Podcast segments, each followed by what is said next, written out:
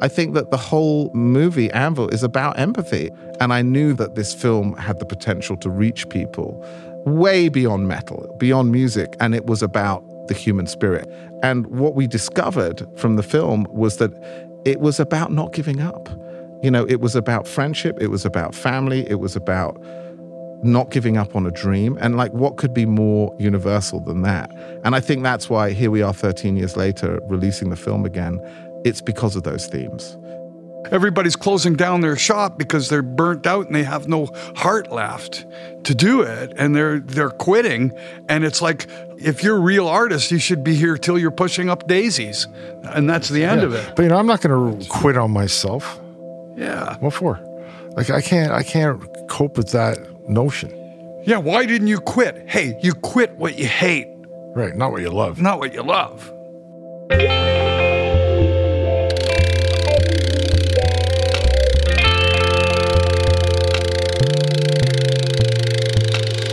Rich Roll Podcast.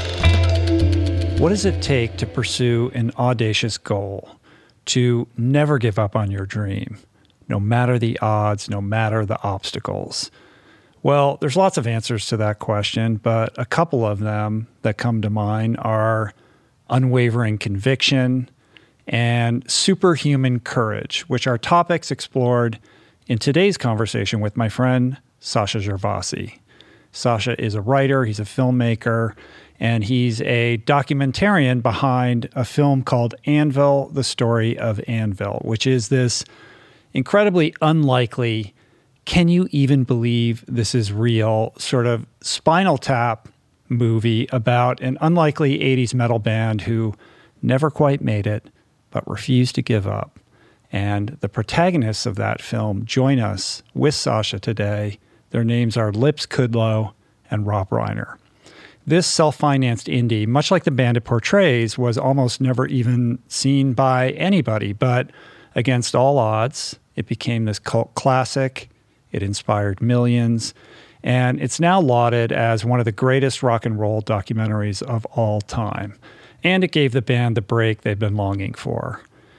In another twist of unlikely favor, extending on this theme of never giving up, during the pandemic, the documentary was discovered by a whole new generation of young people and in unprecedented fashion is now being re released 13 years after it first premiered in 200 theaters across the United States this week and later rolling out across Europe and beyond. Even if you have absolutely zero interest in metal music, I'm telling you, you're going to love this film. I encourage all of you to check it out in the theater. And I think you're going to love this conversation as well because Sasha, who, by the way, is appearing for his third appearance on the show, check my archive if you missed those episodes, is a very entertaining individual. He's a truly gifted storyteller. His Anvil protagonists, Lips and Rob, are also unbelievably endearing.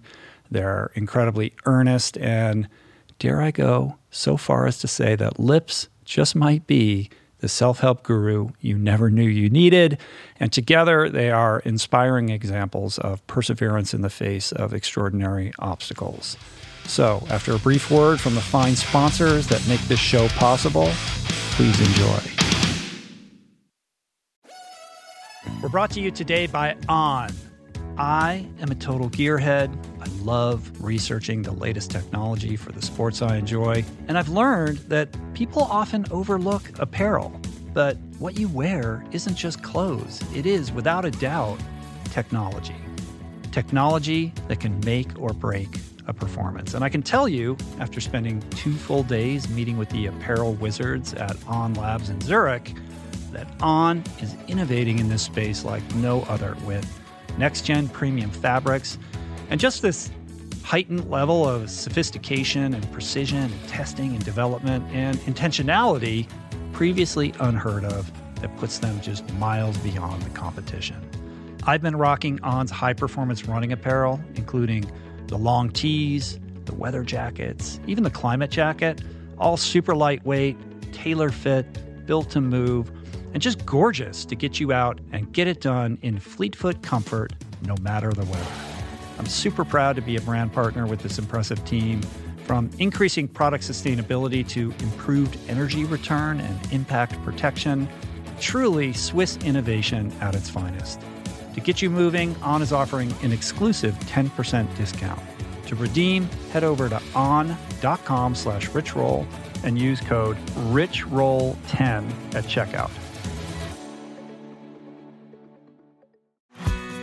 We're brought to you today by Recovery.com. I've been in recovery for a long time. It's not hyperbolic to say that I owe everything good in my life to sobriety. And it all began with treatment, an experience that I had that quite literally saved my life. And in the many years since, I've in turn helped many suffering addicts and their loved ones find treatment. And with that, I know all too well just how confusing and how overwhelming and how challenging it can be to find the right place and the right level of care, especially because, unfortunately, not all treatment resources adhere to ethical practices. It's a real problem a problem I'm now happy and proud to share has been solved by the people at recovery.com who created an online support portal designed to guide, to support, and empower you to find the ideal level of care tailored to your personal needs. They've partnered with the best global behavioral health providers to cover the full spectrum of behavioral health disorders, including substance use disorders, depression, anxiety, eating disorders gambling addictions, and more. Navigating their site is simple. Search by insurance coverage, location, treatment type, you name it. Plus, you can read reviews from former patients to help you decide. Whether you're a busy exec, a parent a struggling teen, or battling addiction yourself, I feel you. I empathize with you. I really do. And they have treatment options for you. Life in recovery is wonderful, and recovery.com is your partner in starting that journey. When you or a loved one need help, go to recovery.com and take the first step towards recovery. To find the best treatment option for you or a loved one, again, go to recovery.com. I'm super proud to announce my next venture, Voicing Change Media. This beautiful consortium of thinkers, storytellers, artists, and visionaries, all committed to fostering meaningful exchanges and sharing thought provoking content. Voicing Change Media will feature shows like The Proof with Simon Hill, Soul Boom with Rainn Wilson, Mentor Buffet with Alexi Pappas, Feel Better Live More with Dr. Rangan Chatterjee, and The Conversation with Amanda de Cadenet. You can explore this network and all its offerings at voicingchange.media.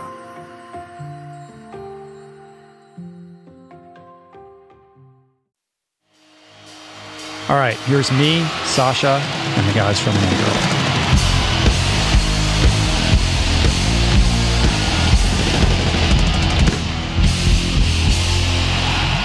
This is a celebration. The gang man. is here. Uh, this we got is a celebration Sasha, of- we got Rob, we got Lips. Everybody is in the house. My intention for this is that I'm going to be so bold as to say that this will be the definitive Anvil podcast. What do you think, Sasha? I'm so thrilled at that prospect. I'm just so happy because these guys just flew in from Toronto late last night, and we've been hanging out all morning. And as with as always is with us, it's just like going back to when I was 15. Nothing has changed. Right. We were talking about the original Anvil Road Crew a few minutes ago, which was Yeah. me, uh, Brick, Vegas, Spider, Jethro, and me. My Anvil nickname was T-Bag. And Strange. And strange. And Strange. Strange was another guy who I'm going to talk later. I haven't. uh, Last time I saw him was on a, a tour of Canadian hockey arenas in 1985, but I'm going to Yeah. FaceTime with Strange Right. later. So it's just this history that just continues to evolve. It never seems to stop. Yeah. Well, I think we need to contextualize all of this. So I think it would be great if we just start at the beginning with Sasha, your kind of first introduction to these guys and kind of how everything unfolded from there. Well, there. the first introduction to these guys was literally on. There was a, a, a magazine similar to Rolling Stone in the UK called Sounds, and Sounds was the rock heavy metal kind of music paper. NME was the kind of poncy, fancy kind of posers paper, but Sounds was like the real people read Sounds. And I think it was April the 6th, 1982. I went to my local newsagent in St. John's Wood on Abbey Road and I saw the cover of Sounds. And it said, it literally was a photo of a man dressed head to toe in bondage gear, holding a chainsaw and clutching a dildo between his teeth. And it said, Anvil is coming. And I thought, I have no idea who this fucking band is. I like this band. And the reason I like them was this is really going to piss off my mother. This is just going to really upset her because my mother had gone to Juilliard and was a concert pianist and a classical pianist and uh, wanted me to play piano. And we were kind of arguing. And I thought, yeah, I'm going to get into metal. And anyway, so I bought. You're the, 15. I was 14 and a half, 15, yeah, at this point. And uh, I'd already gone out to shows, you know, like most teenagers, you know, the parents have no idea what they were doing. But I was like going, I was like leaving at 13 and a half. I would go downtown to the Marquee on Wardour Street. That club was very famous because Hendrix and the Doors and all these different people had played at the Marquee in the 60s. But by the early 80s, it was like the, the center of something called the new wave of British heavy metal, which had a beautiful acronym, NWOBHM. That was that was what it was. And so I was a young fan who would go down and I would see Iron Maiden and I would see Def Leppard and all these bands. Like I remember seeing Randy California from Spirit and all these crazy bands. And I would slip out at night. My mum had no idea I was going there. Anyway, so in the Sounds interview, I suddenly learned about this heavy Canadian band from Toronto. And ironically, my mother's family had been from Toronto. So there was already an instant connection. And they had this record that was already a legend before anyone had even heard it. It was called Metal on Metal. And it was literally the front cover was a buzzsaw sawing an anvil in half. I thought, could it be more metal? And it was called Metal on Metal. Um, and I just absolutely had to get the album. I got the album.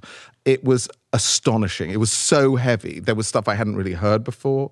Particularly, uh, there was a song called March of the Crabs. There was a song called 666, where it was really the first time I had heard thrash metal played at such a ferociously intense volume and rate. And the musicianship was extraordinary. Lips's voice was growling. And like, for me, the thing that really stuck, stuck out because I was an aspiring drummer, because, you know, my mother said, you know, you should learn classical piano. And I was, but I thought, you know what, what's really going to piss her off is I'm going to be a heavy metal drummer. So then Rob Reiner came into my life and I would listen to Rob play these things and I just could not, I was just like blown away by his drumming. I'd Mm. never heard any drummer as heavy as Rob. I'd heard a lot of amazing people like Ginger Baker and Carmine Appice and all these great, you know, fantastic drummers. Steve Gadd, obviously genius, but no one with the heaviness of Rob Reiner. And so when I discovered that they were going to play at the Marquee in September 1982, so I got the sounds in April, I bought the record that month, and through the whole of the summer of 1982, Anvil's Metal on Metal was like blaring at top volume through my house. My mother was going out of her mind. And like- this is a moment in which I suspect most of your peers are into Bowie. Oh yeah, yeah. I mean, that was the other thing. Like, it was like is- I was at a school where everyone was like into the Doors and Bowie and the Stooges, and like I'm this loser walking across schoolyard in like black leg warmers with like my Rush waistcoat, and like just I was.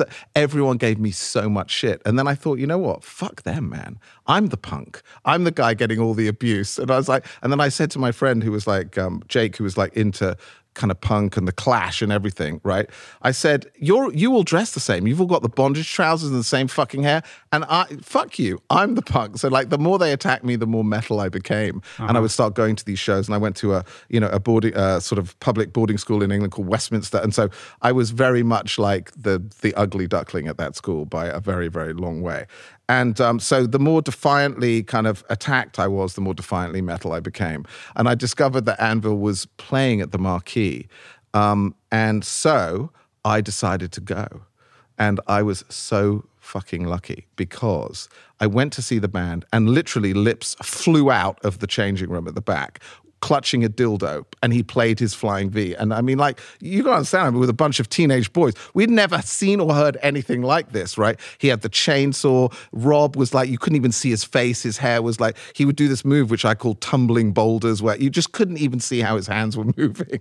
I was just like, it was like any person who remembers their first show where their face was melted off. It was like my whole head was melted off. I was like, anyway, I was like, and that place was packed. And later, years later, I discovered so many bands that became bands were also there that night. So many really interesting people, like members of Def Leppard, like Jonas Åkerlund, the video director, and you know every you know members of the Tygers of Pan Tang, and uh, that moment was a huge moment in my life, and it was also a huge moment for Anvil. And I was desperate to meet them. And so what happened was uh, I went in the long line, and there were these two security guys, right? And anyway, uh, this guy called um, Gary Barden was the lead singer of the Michael Schenker group, and he was in an argument with the bouncer with his girlfriend to get his girlfriend backstage to meet Anvil, right? And um, I just took advantage of the moment and I slipped in. So they, the security guy was trying to get Michael Schenker's singer to stay away, and I just kind of got in behind them. And I literally walked in, and there were members of Iron Maiden, members of Def Leppard, like all my heroes were in that room congratulating this band. And I was just like, "Fuck!" I'm the youngest person in here by like at least five to ten years, and I went right up to to Anvil. Uh, I went right up to Rob and to Lips and I said, I am your number one fan in England. My name is Sasha. And I am just, and I started asking Rob questions about the drums, and I just was so. And we we, sort were just both walked going, no, we were both going like, this kid, it's a kid and he knows everything. About he knows more than anybody else in this that's here. Yeah, he, he, he had a special magic about him. uh, Is what I remember, and uh, we invited him in. He said, Well, I, "Okay, said, I, let's said, I said, like on tag team between the, the the the middle eight and the verse when you do this flip thing with the, you know, I was talking to Rob technically about what he was doing, and I was like, I had millions of questions. I was like, how do you do that? And are you using both feet or are you doing whatever? And then I was asking Lips about you know how they work together as a band, and so I had tons of questions. Now, the first thing I noticed about Anvil was I'm some 15 year old no one kid, right? And they were talking to me, and there were Joe Elliott and whoever of Def Leppard. There was members of Motorhead, Fast Eddie Clarke. They were like massive mega people. And these two guys were interested in what their fan had to say. And I mm. was just like, wow, I No, couldn't well, the, believe it. tru- the truth was that none of these people, none of the other people, even knew what our songs. They don't own our records. They don't know the songs they just heard. They're just there, ligging the moment. Right. and you're like, we're going to talk to this kid. away. This But- kid's into it. So and I it's like really a into crazy sliding doors moment. Like, had Yeah. you not done the runaround with the bouncer, Yeah. Oh, yeah. And How- they- how I was would your so happy that- different? I was so happy that Gary Barden was in love with, with this woman and had to get her in or he wasn't coming in. But it was every rock star, every metal and hard rock person at that time was at that show and was absolutely blown away. And I was just the lucky one who got in. And as it turned out, I said, you know, look, I just want to let you know I'm I'm offering my services. I'll be your tour guide. I don't care. And they were laughing and they were like, well, I, I said, how many times have you been to London? And they said, well, we've never been here before. And I said, great, I'm going to show you around. So I'm, I agreed to meet them. Yes, that's where our what Carnaby hotel Street. we were at, where we were, and he showed up. So the next day, I took them to the Houses of Parliament, the Tate Gallery, introduced them to Turner. You know, I took them all over the the sites of London, and it was so fun. I remember being on the tube, getting off the tube with with all of you, and the tube driver was an Anvil fan. Do you remember? And he like, I remember he honked the car, and he was like metal, and I was like, Anvil was like happening in London, and I felt so privileged that I'm like their fan Right. who happened to meet them. So I take them everywhere. The best part was I took them back to number 54 Abbey Road where I grew up in London. I took them back and my mother answered the door. And I was and she saw the me. denouement. Yeah. It was like no, it was like the, and the nightmare scenario because I'd played that album all summer, and she told me to take it away, and she was just like she was going out of her mind. So when I showed up with Anvil, she looked at me, she looked at them, and then she said, "You've got ten minutes," and she disappeared upstairs. And I was like, I brought them into my room, and it was really weird because I was, you know, the biggest Anvil fan, and then they walked into my bedroom. I got posters of Metal on Metal all hmm. over my walls and everything, and so they were so sweet with me, and I just felt like how lucky it is to be able to meet your heroes and then to have time with them, and they actually even gave a shit to listen to you. It was like really notable. And then anyway, so at the end of the couple days, and they were staying at the Columbia Hotel, and I went to hang out with them, and then I got to know the guys from Twisted Sister, who I also know the, the, those guys, and Dee Snider and AJ Pero and all those guys. And um, at the end of the two or three days, we kind of really, well, you know, I was like so happy that they, you know, were being nice to me. And um, Li- Li- Lips and Rob said, "Hey, hey, what are you doing next summer?" And I said, "Well, you know, I'm at school, and then I'll probably be on school holidays." I was like 14 and a half at that point, or 15. And um, they said, "Do you want to come and be a roadie on our tour?" And I was like, "Are you fucking kidding me?" So basically, my mum and my father had split up, and my dad was living in New York. He worked at the United Nations, and I said to my mother, "Look, I really want to go see my dad." For this summer, and she was like shocked. Like, why do you want to see your father? Right. I was like, well, you know, I think it's time we need to talk. Anyway, so I totally bullshitted an excuse to get a ticket to New York. And I flew to New York the following summer. And I said to my dad, look, if I'm being really honest, the reason I'm here is because Anvil, this mega heavy Canadian thrash metal band, has asked me to come on tour as as the drum roadie, um, and so. my dad, who you know was, uh, you know, he worked for John F. Kennedy. you know, he was a, an economist. He taught at Oxford. You know, Yeah. he was like, I showed him the photos. He was like fucking horrified. I said, Dad, it's really important to me. Please, can can I just please go on tour with Anvil? And he said, I have to meet them. I'll only do it. And so he drove me up to Albany where I joined the tour and he said, I'm going to go and talk to Lips and Rob. And he was wearing his three piece suit, you know, and um, he, he talked to Lips and Rob. And I don't quite know what was said. I think it was something along the lines of just keep you, him away. You're going to watch out for my son, or you- keep him that, away from that he doesn't get him get in trouble here, Yeah. and you guys are not. It's been like a concerned parent. Right. Yeah. But you ought to understand, my, my father was is looking at Lips and Rob at you know, and you know the, the album with him with the the dildo on the cover, Yeah. and it's and he's like an Oxford academic, and it's like you know, but whatever happened between them, my dad came out and he said, I actually think they're okay, and you can go for three weeks. And I was just, I Mm. was so overwhelmed with joy that I was able to go on the road with these guys. Yeah. And you and you remember that encounter? Yeah, and it, I thought it was so weird that this Yeah, this parent thing the was way happening. that, that- I mean, it wasn't the first inter, inter rea- interaction that we had with Sasha's parents that we obviously knew his mom too. And when they when he says the, they knew my mum, what happened was, uh, I, I When he showed up at the hotel in England, the phone rings in our room, and she goes. I pick up the phone, and she goes, "Hello, I'm Sasha Gervasi's mother. Is my son there?" And I go, "Yes. Hold on." Uh, it's for you. and it was my mum had tracked me down. And the first thing Sasha goes, How did you find me? and what had happened was I'd called a minicab company and she found and tracked where they were. And then she called me and then she came. Anyway, so she came to the hotel room and just like said, stay right there. And she literally pulled me out by my ear and said, You are not hanging out with these people. And I could hear her screaming down, she was going walking down the hall with him. She was like, "You've got to stay away from these people. They're bad news, and you're a well-educated, good boy, and you can't hang out with a guy who wears bondage harnesses and plays his guitar with a dildo. It's outrageous." And you know, it was a real scene that happened all the time. Anyway, so yeah, so then my dad was the other parent who, and but my dad, I think, whatever for whatever reason, he really loved. He just thought, okay, these guys are cool, and I think he made you promise to keep, keep away from alcohol and drugs. And Yeah, we said, yeah, you said, you, tell me, just make sure that he doesn't go near anything Yeah. that's going to get him in trouble. I said, you don't worry about it. Yeah. He, As mm-hmm. far as I'm concerned, he's not going to see any wrongdoings not be- while he's on the ball. and my, then my cut to the tour, and that's often why I was locked into the tour bus. So I was also locked on the tour. Well, there were But things, but his there mother- things his mother going never on that knew. he Yeah. never saw. going on, Yeah. but you were He knew, you, you- He never you- saw You it. did protect him. yeah, no, totally. oh yeah. But you know what? When my Yeah. He was a kid. You don't let Yeah. a kid walk into a middle of a some squirrely having an orgy. No, I don't well, he was think the so. guitarist. Um, Dave Allison, who was, yeah. So what? So, but what happened was, my dad came back and he said those guys gave me gave me their word, and I believed them. So you can go for three weeks, and I just had. It was like, uh, it was an extraordinary experience to be out on the road with this band. You know, I sat behind Rob Reiner every night. I helped build his drum kit. I watched him play, like as he was playing, like you know, Mothra or Metal on Metal mm. or Six Six Six or whatever. He would do some crazy lick that I'd asked about when we first met, and he would turn around to me and go, "You will never be able to do that." Like it was like, but I would pick up as many. You Yeah, know that, yeah. that look. That Oh, yeah. do? It was I, and, I, I, and I used to enjoy doing that. I go, okay, Sash, here's one that you're fucking, this one's a good one. Watch this.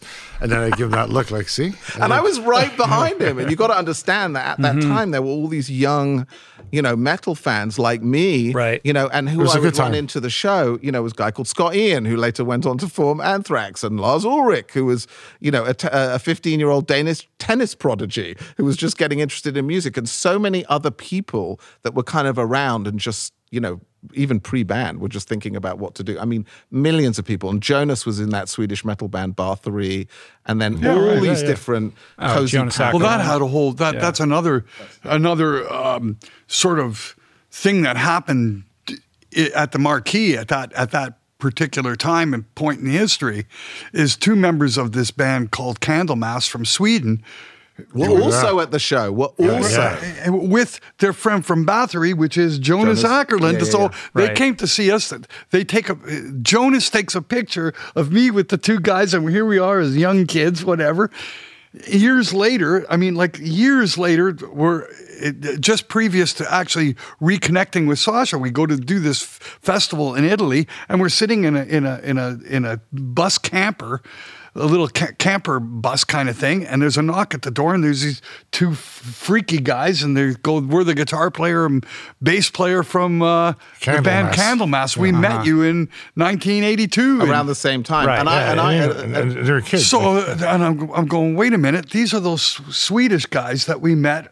On Carnaby Street, That's right. and they're going, that- yeah, yeah, yeah, yeah, that, and then yeah. all of a sudden I start It was saying, all of us. and and and I start telling them about Sasha, and I go, and I haven't seen this guy in years, but that was you're you were with us when when you took us to get the bullet belts on Carnaby Street. That's right. We bumped into these two guys Right. from Sweden. who became in a massive. And yeah, metal for band. people that don't, Jonas Åkerlund becomes this super successful yeah, music video director but and then we're feature all film kids director. in, That's right, in the same place, so we all end up at the marquee, and we're all.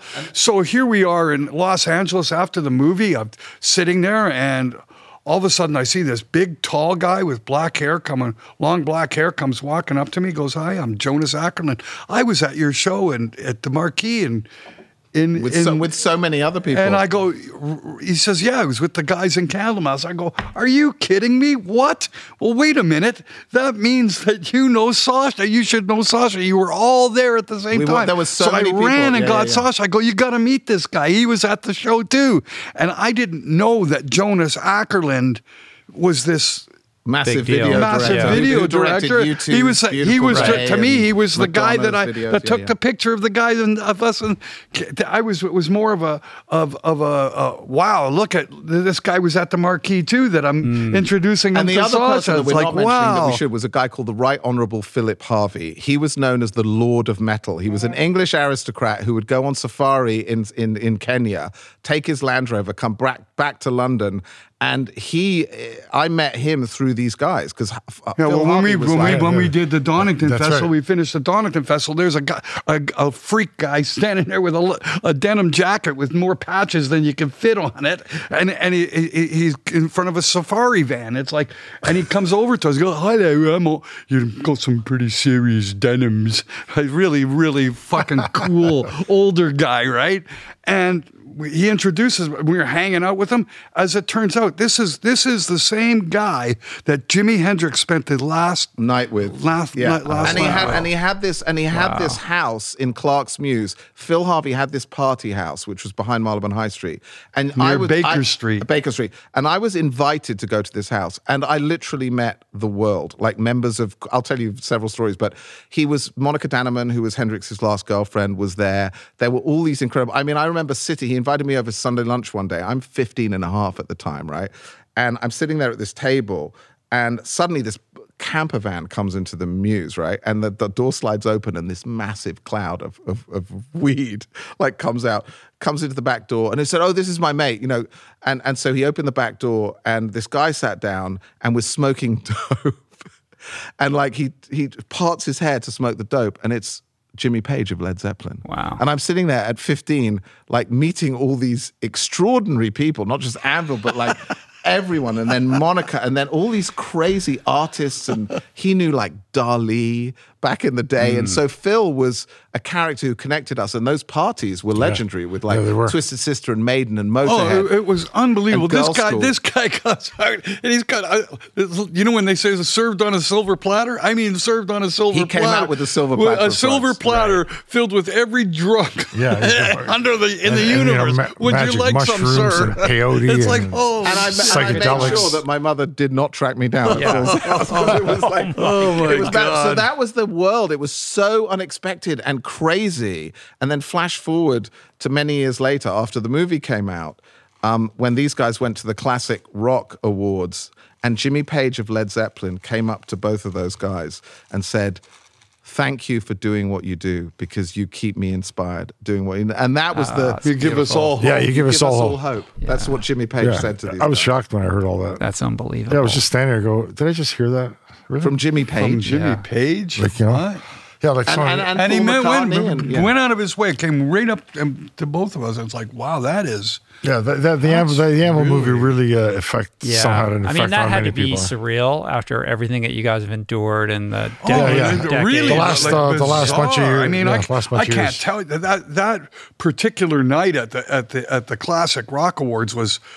uh, for me, most earth-moving moment of my of my life. There, there wasn't anybody there that didn't actually somehow come up and congratulate me. And but I'm not talking about people. I'm talking about the most famous musicians in the world, Hmm. and I'm like going, "What?" I mean, when, when we just- had our pre- when we had our premiere in New York, I remember we were Yeah, it was all just surreal because we didn't know, you know. we were who- stay, we were you know, staying we're in, There's no talking to Jack. Bruce for Christ, come and, on, and, and, man. and Paul McCartney as well. Well, you well, know, no, not at the no, Queen- no. That's- that's Joyce, somewhere else, That's, but- a somewhere oh yeah, else. somewhere else, somewhere else. But anyway, but so I was at the we were at the Bowery Hotel, and the, thank you to Sean MacPherson who owns the Bowery Hotel because he literally loved the movie and he was like just screen it all the time. And we had everyone from like David Byrne of Talking Heads and all these credible people coming and just loving it and meeting the band and and doing all this stuff. And one night we were there, and Lips comes out from having a smoke on the terrace, and he said, "There's this English guy and this black guy out there, and they really want to meet you." And anyway, so I go out, and they're like the Uber Anvil fans, and it's like uh, Chris Martin and Jay Z, and Lips had absolutely no idea who they were, and we just ended up, we Hey, just- there's this there's two- an English guy and a and a and a, and a black guy, man. They, they they love the Anvil movie. They had me sit down and have bought me a drink and everything. You got to meet these guys. and that would just go on all the time. And then at the, I remember in LA, do you remember that whole, oh, oh, the Dustin Hoffman thing was Oh, that- incredible. that was great. So Oh, Dustin was so another all his so Dustin shit. Hoffman went to see the movie like three or four times. He brought all of his kids to see it, and then he came to the premiere with Ryan Gosling and all these people, right? And he came up to the, them afterwards and said he was talking about the the Jewish aspect of the story, which is a huge part of the Mm-hmm. film for those who haven't seen it. And he was talking about how he related. And anyway, so he was in floods of tears. And I was trying to get to them. And so Lips and Rob were talking and, you know, talking about, because for those of you who haven't seen the film, you know, an important thing that was revealed actually while we were shooting was that Rob told me that his uh, grandfather had unfortunately passed away at Auschwitz and his father, as a 15 year old, had escaped. And so when Rob wanted to be a heavy metal drummer, his dad was like, great. Let's do it. Yeah. Paid for the Chase first hour. You know, it was an extraordinary story. And so Dustin was really relating to that. But the best part of it was when Rob like was listening to him and Dustin's crying and Rob's going, yes, like that. And then Rob, Rob sides to me and he goes, is that the guy from Papillon? And the, the, the thing was that he wasn't quite sure. And it was just Dustin completely in tears. And that was what was great is that, Is that Rob didn't know who these people Right. were? Yeah, yeah. But that just makes it all the sweeter. Yeah, it was very we, charming. We, A lot go of to charm a to it, photo right? session here somewhere, and, and the guy there was a, a Canadian photographer who was freaking out that we were there. He goes, and he's at that particular moment he was working with Sandra Bullock. And he comes running and he grabs Rob and I, takes us into where Sandra's getting her, her makeup done, and she meets us and all this. And then Rob comes out and goes, That's a pretty hot chick. Who is she? you know, that was just usual. Anyway, that went on, but it was, you know, it was not that. It was the, it was the things I think that that have resonated for people. What it's really about and mm-hmm. why, as you know, why we're doing this is because the movie is being re-released after 13 years, Right. which is quite unusual. And so I think it's, you know, what it's really Yeah, it's, about. It's you know. really that's really something. Yeah, it resonates and it's continuing to find new audiences and younger audiences because of the heart, right? It's this beautiful story of what it means to pursue your passion and not give up no matter what in the face of all of these obstacles. And I think audience members, myself included, like fall in love with you guys because you're so earnest and because it's just about the doing of it. Like, yes, you have this dream, we're going to be rock stars, but irrespective of outcomes or anything like that, like you're showing up every day, you're putting out albums, you're you're doing shows and you're getting by in order to just do the thing. And I think that that's super inspiring because all of us, no matter who we are, we all have a dream or something that we'd like to manifest in our life. And Sure. some of us meet obstacles and stop. and, of, of life is being there. Sure, you gotta of course. it. But the showing up, no matter Sure, what, yeah. you know, Well, you know, is, we is really what it's about. We can, we but we don't. We can proudly say that the band has really now become our shitty day job. it's true. Yeah, but you know, careful what you wish for, Rob. No, it was, um, No, I it couldn't. I, isn't. I couldn't be. I couldn't be any more happy. has- he- he- he didn't have to be careful. He's very happy with where it is. Yeah, just I- said, it- I'm very- it I'm very- still yeah. couldn't be enough. yeah, exactly.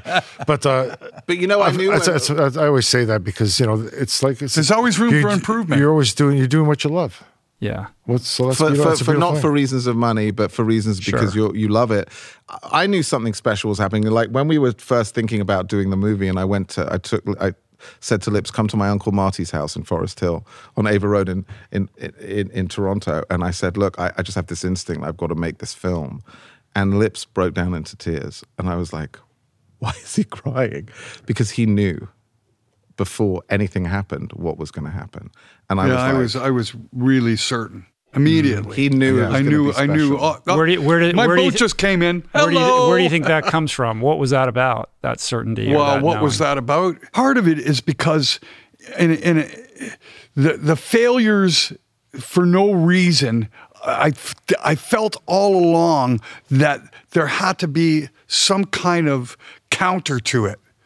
That even though that we ha- have all this bad luck and all this stuff, it's there's some reason. Or at, at the end of the day, this is going to turn around, and I don't know why. I just I was completely convinced, and what I was also convinced of, it was going to be somebody that we met and was a fan from a young age was going to grow up and get into a, a proper position and that's when we're going to get our second chance that's what i really because we missed the first chance the first chance mm-hmm. came and we got involved with the wrong people. And at the at the worst time at the worst time 1983 everything is starting to blossom for heavy metal. And now we fall out. And we don't do a record for four four years mm-hmm.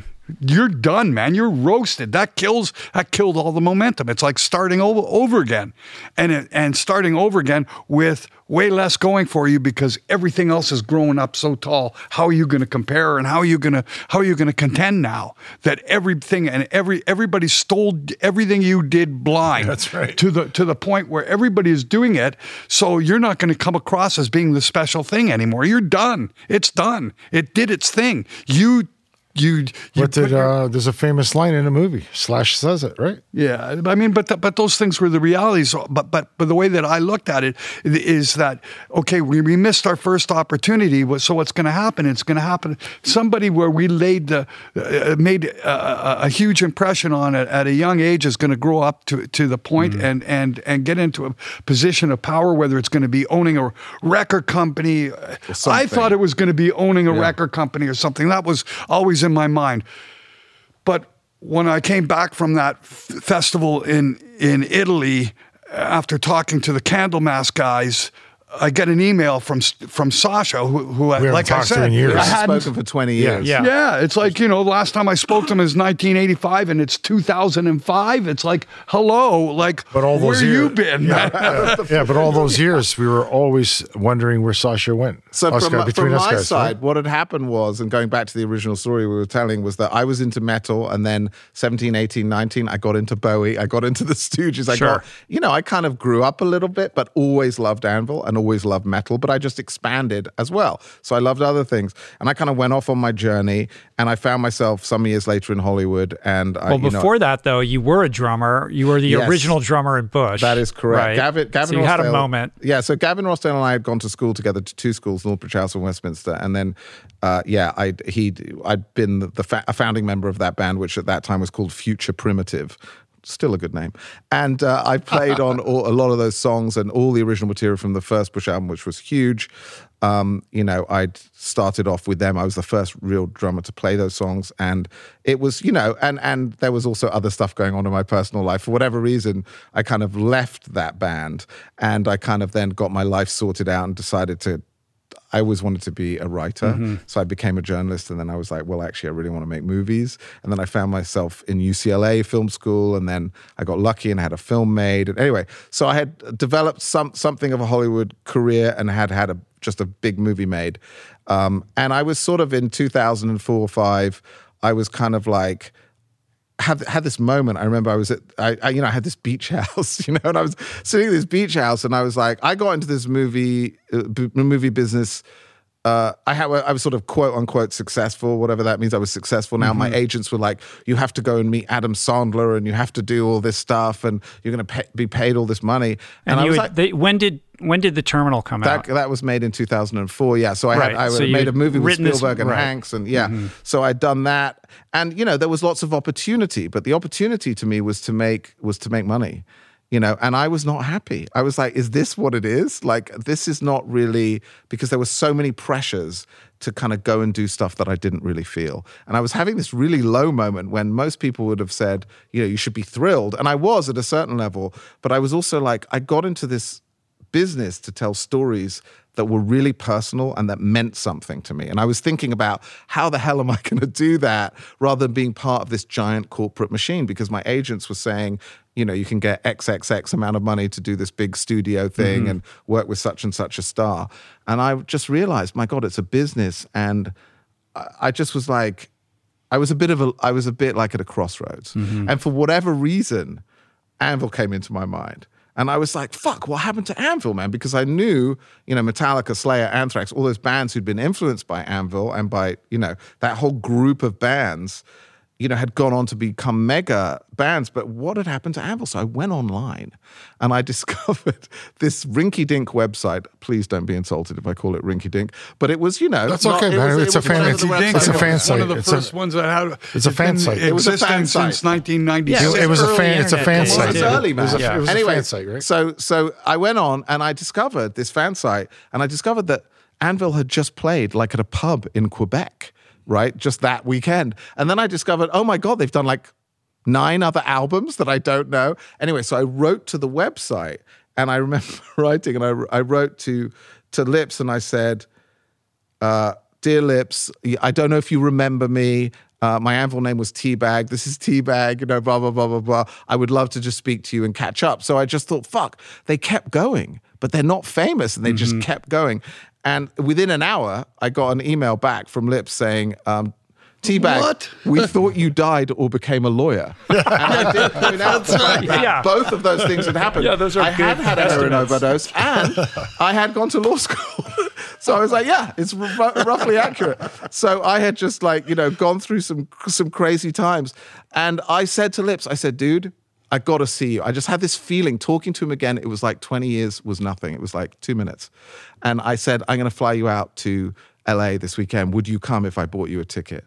And so I bought him a ticket, and I'll never forget. I pulled up in my car at LAX, and Lips came out, and he ha- he was wearing the same Scorpions T-shirt that he had been wearing 20 years before when I had last seen him, and, and he was so happy. And I was like, "Dude, what's happening, man?" And I was thinking, God, this has been really hard because all the bands like have gone on to be mega, Sure. and Anvil's like playing a pub in Quebec, and I'm sure it's great, but you know, this is tough. And and and Lips was like, no man, we're doing the new album and we're doing this and we got this tour. And it was just like at first, if I'm really honest, my thought was, fuck, man, this is like a bit sad. Like you should just give this up. But you know what happened was, as he started to explain, I was so lifted by his enthusiasm and his passion and his commitment.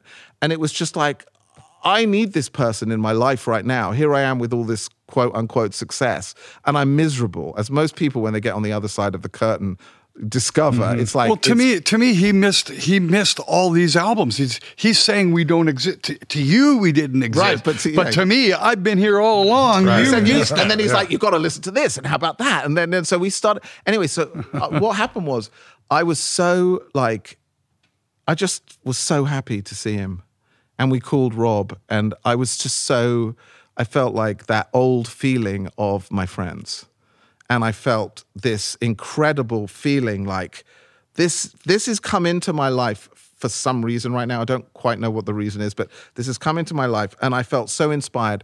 And I, um, I took Lips to meet, you know, the best man at my wedding, uh, my mentor, you know, uh, Steve Zaillian, who had, you know, written Schindler's List amongst many other things.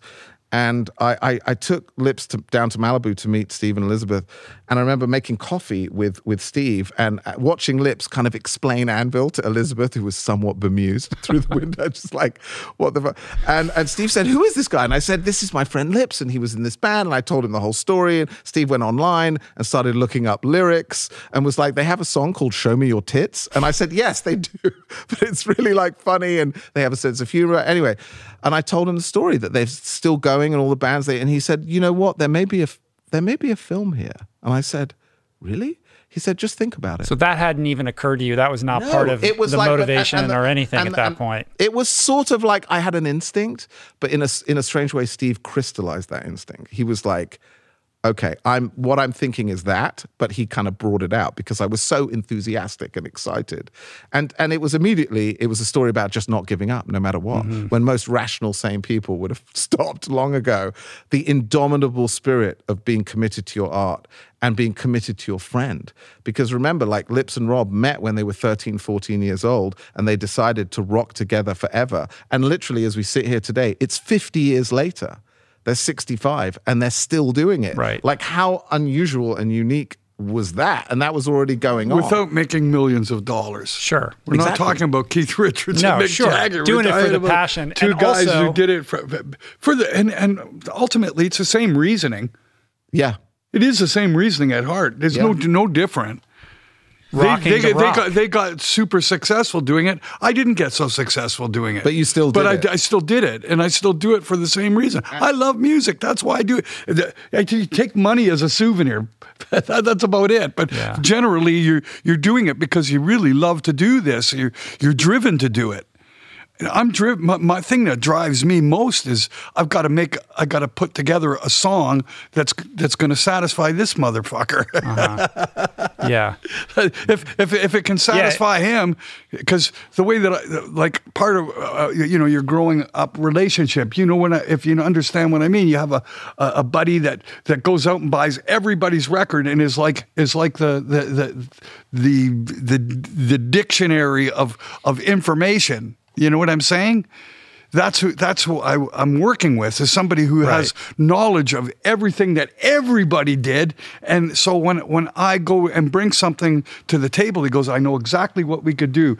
I got examples from this song, this song, this song, and then before you know it, because of those arrangement ideas and with that kind of volume of knowledge, you've got songs in matters of minutes. So, so I had, so I had this instinct so th- about. th- okay, that's I've got- what makes our writing work so well. I, I had this instinct about I gotta I gotta make this film, and I I thought I gotta test out this thing because I thought initially it was going to be like a dramatic film, like I would Yeah, have I mean, why and it would be documentary? inspired, and and anyway, so finally I got to the place where like like what am I doing? And at the same time, actually, Ozzy Osbourne had called me to see if I would do his movie at Paramount, and I was thinking about that, and I was like, why would you hire an actor to play Ozzy? Uh, he's you can't beat that. Well, like, why would you do it? So I was thinking, hmm.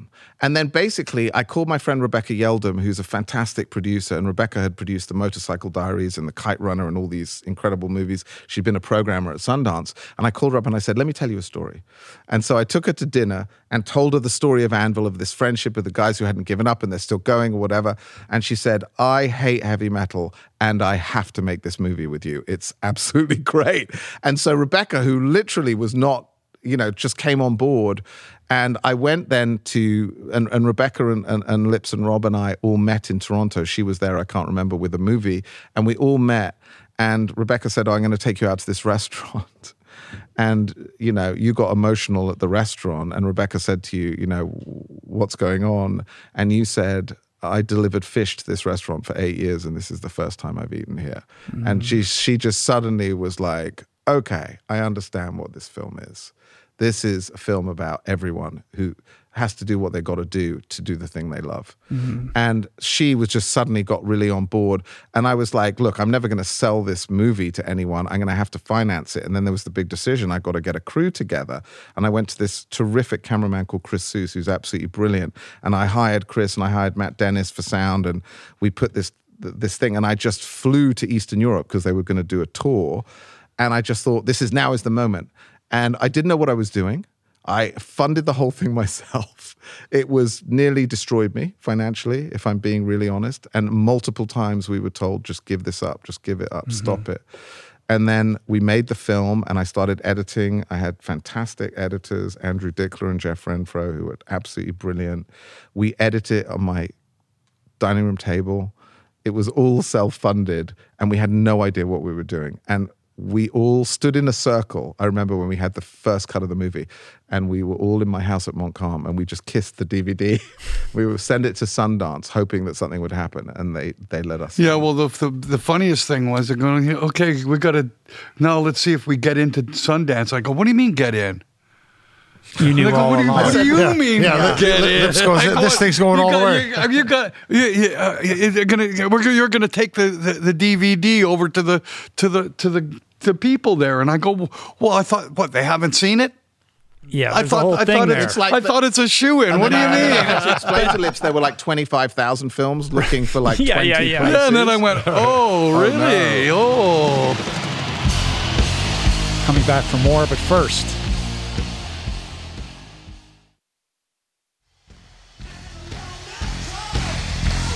what I remember about that time, I mean, first of all, I remember being at the barbecue that you had at your beach house When- when, when Lips first came was- that first came to LA, and I remember meeting. I'm sure you don't remember that, but I vividly remember that, and I thought, what is going on here? Yeah, you, like I didn't understand. All of my friends yeah. were like, who is this Well, because guy? it's a very bougie situation, and then there's you know Lips is here, and I was like, wh- who you were like the person I didn't know, and you're like, this is my friend Lips, and you told the story, and I was like, well, that's interesting. We'll see what happens here. But I didn't even have the idea for the movie right, then. Yeah, I know. I was just know. like, this is my friend. And then Lips told me uh, some stuff, and we talked about Robbo and the band and what had happened and all the different things. And it was like, there was just this reconnection between all of us that was so surprising. Oh, we had some some uh, such hilarious. I had I had a interview that was sent to me from from France, and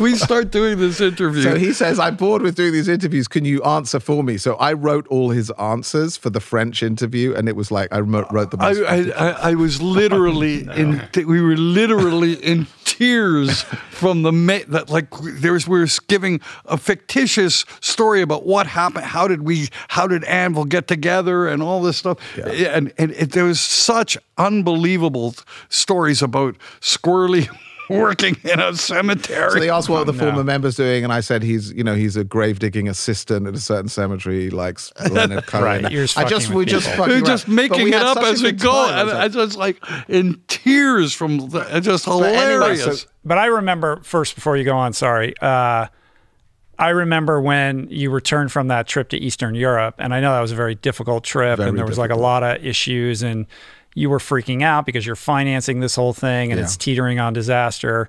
But all I remember about that was your just glee and enthusiasm at showing. You you were like, you have to see this footage, and you were like, Well- well, sit down and let me show you what's going on. So I had no doubt that this would ultimately become something because you were so invested in it. Like you had so much passion poured into like making this Yeah, great. but As every time this were- guy would start, the fucking camera shit was going on, man. You just go, what the? Okay, let me give you an example of what happened. On our first day of shooting in Prague, uh, we shot, and it was just madness. No, we're not getting fucking paid. Where's the fucking club owner? You are too late. If I was too late, I wouldn't have fucking played, pal.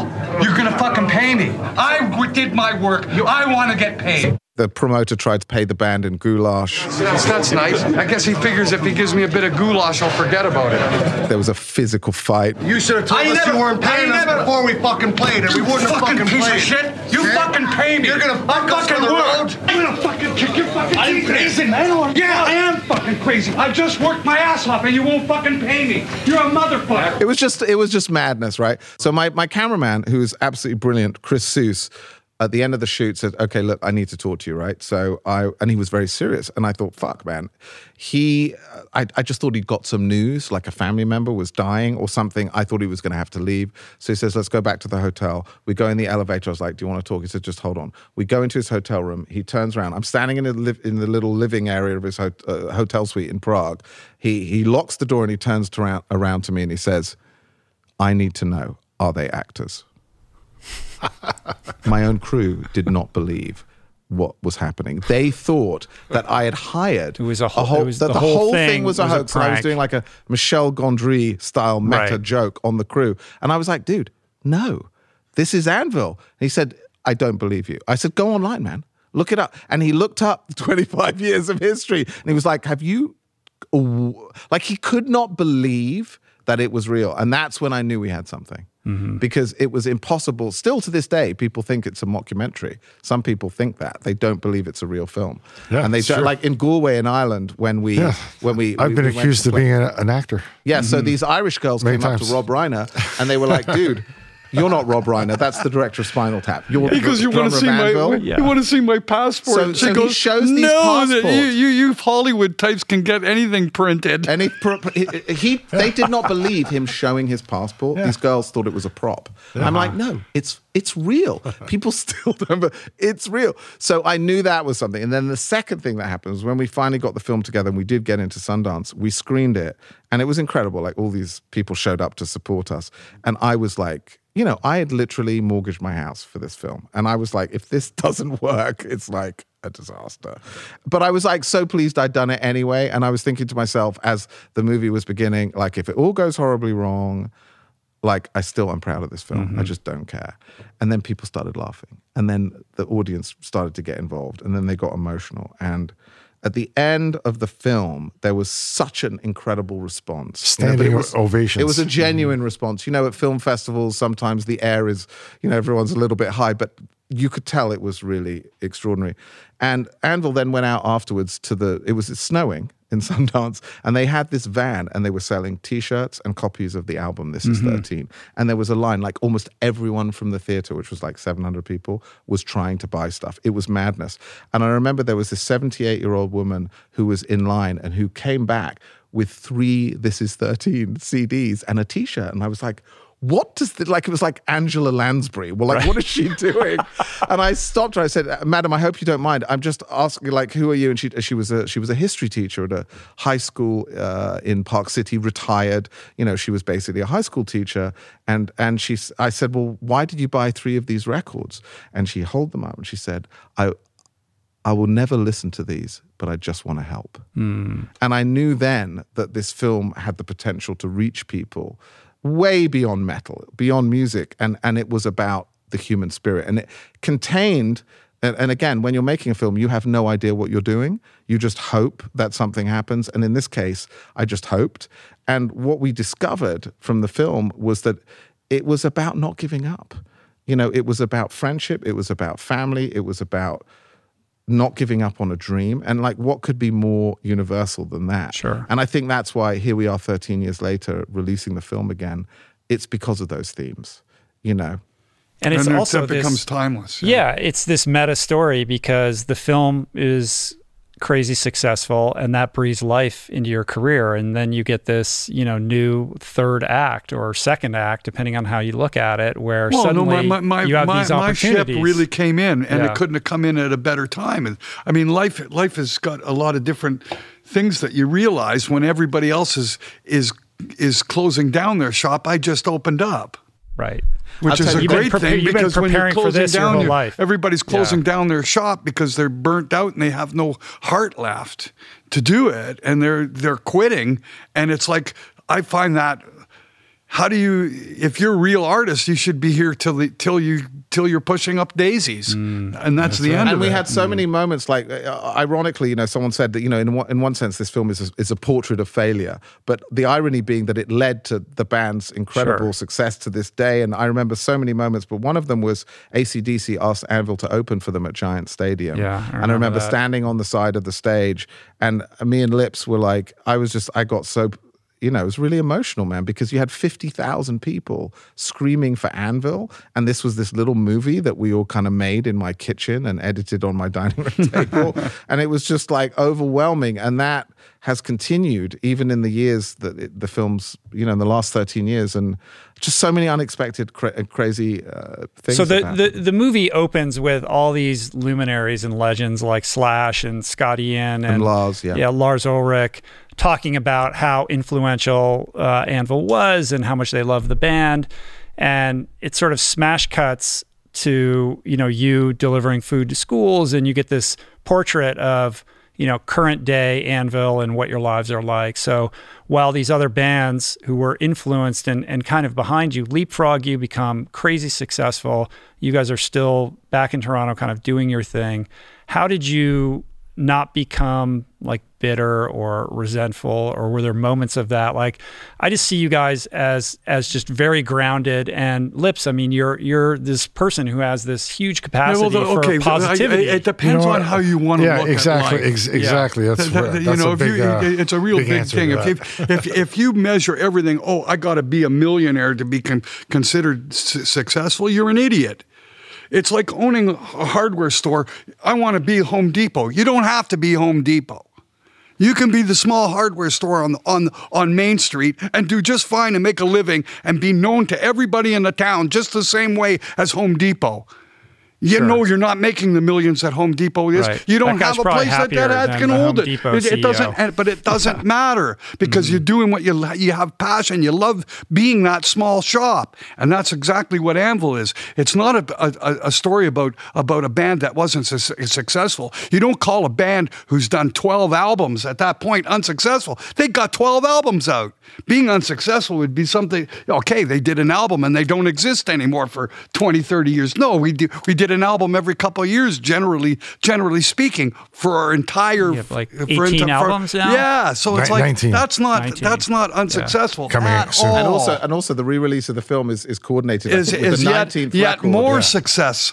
Uh, So, but it, instead of getting having a one-hit album in the, in 1980 and then and then being retired in 1982 and being here at 65 with nothing to do and all my money's gone, uh, I've got a I'm having the time of my life at a time when when when I when I can't do physical labor, everything worked out perfectly as far as I'm concerned for my life. Mm-hmm. When I had the physicality and the the uh, abilities to go do physical labor, it kept me in top top physical condition. Here I am at 65. I'm not I'm not t- 300 pounds. I still weigh 150 pounds. Whatever. And so, the thing, and the thing about that tour that you see in the film is like this is the attitude. Like they would go out and play to someone in a rocking chair. They played the same show they played at Giant Stadium to fifty thousand people. They live it. They do it. And I just and found that's that having so the, like well, that's what like, it is. Wow. Doing it But why are you doing doing this? You have to ask yourself why you're doing it. You're doing it because it's fulfilling your your soul. That's what you're driven to do. That's what what I do. I, I am not driven. I got a top single hit. I'm not interested. Never was. I wanted to be the band that that existed on a, on a, a, a underground level for for 40 years, and then on their, their, their 50th year, when they're just about finished, they put out a top top 10 hit album, and and it, it sells like like crazy. Now you retire uh-huh. at 75 years Yeah. old, like But proper. it's like I'll, I'll give you an example. As as you mentioned, all the luminaries like Lars Ulrich, you know, who of course knew the band, who I think we met back way, way, way back in the day. You know, Lars called me after he said, you know, we Metallica watched Anvil on our jet drinking champagne in tears because that could have been us. And there was just something so like you were talking about sliding doors earlier, Right. You know, it- Well, it- Steve it- Steve Harrison, Steve Harris said from the same Iron thing, too. Maiden said that exactly. Steve In a Harris said that, blink. I could be you, you could be me, because it, it- to a great degree, uh, rock and roll is really to a great degree ninety nine percent chance in being at the, like Lemmy said. Yeah, being there's the luck, right there's time. And there's- timing, there's there's luck. signing the Luck. wrong contract, Luck. there's Yeah, luck. having the wrong I manager at the luck. wrong time, luck. all that kind of stuff. Yeah, You know, Something there's great- Dave, Dave Grohl said that to in us. certain- Dave, yes, you make your right. own luck, but you got to connect with it. in you know? certain respects, you can make the argument that you guys are way ahead of your time because it was always just about connecting with your audience directly, right? And just putting out these albums for the people that love you.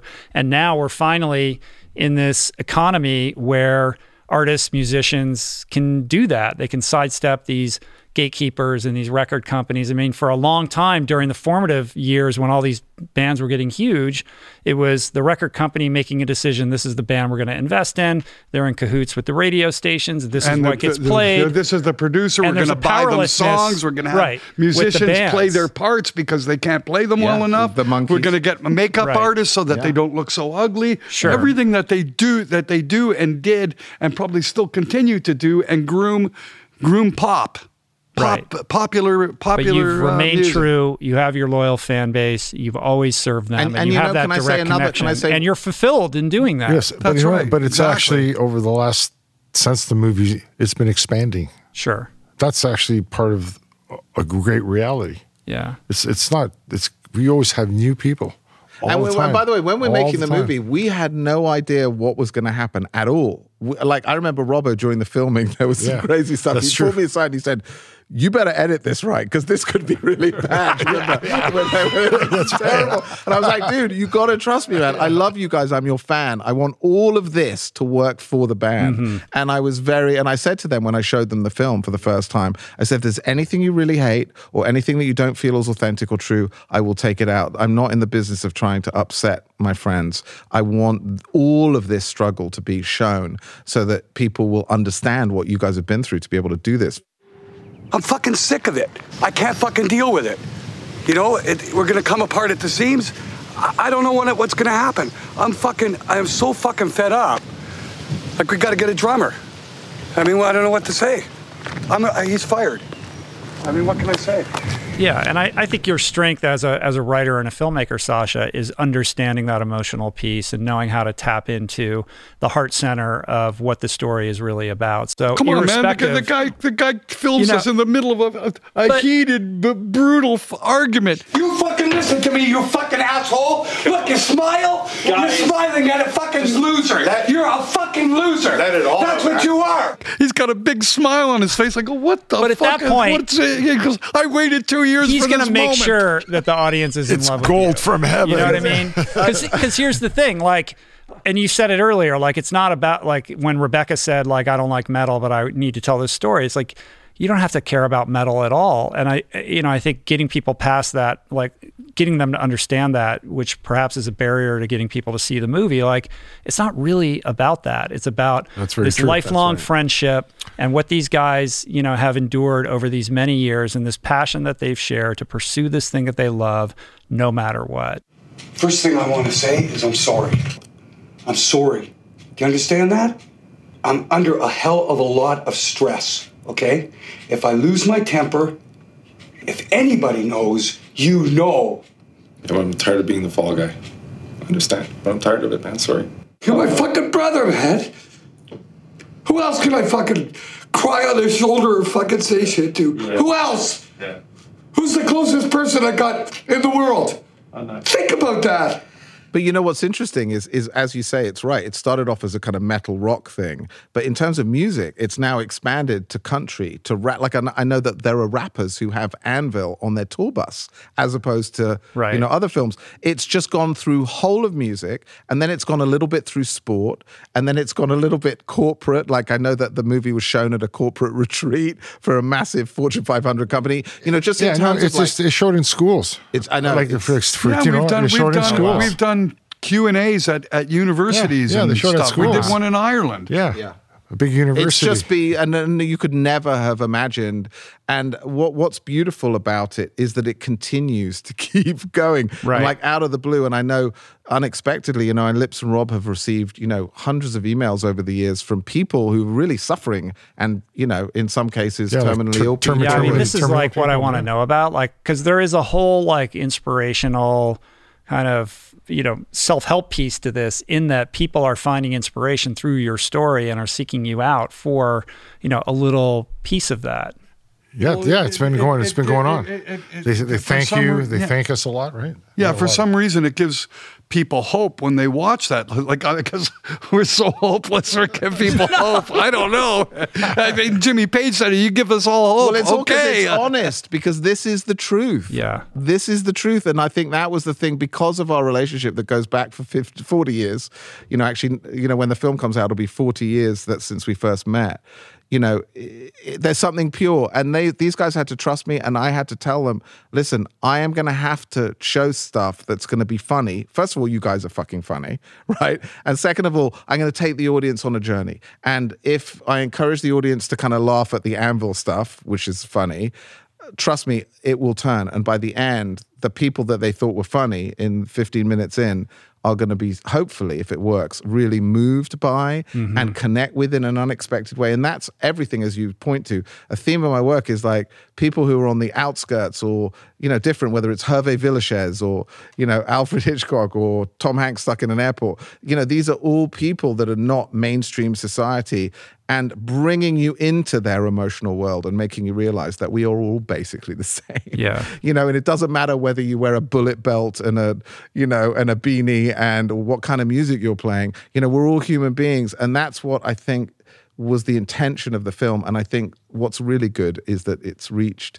it's reached people in a human way. So it started off in a music thing and now it's just gone to people. Right. And Yeah, the, the, the, the, the mo- mo- some of the most remarkable uh, stuff for me is is talking to cancer patients and people who who have lost are about to lose everything, and it it, it it it actually gave gives me an appreciation for how how lucky I am in so many ways. It's actually I, I don't realize what I've done for somebody else, but I know what they're doing for me. It's making me feel uh, it, it was remarkable um, to the point where uh, I've been actually involved in doing um, Zoom sessions with people who are terminally ill um, and with other other musicians that are famous and fulfilling their their dream of meeting somebody that's famous. Oh, that's cool.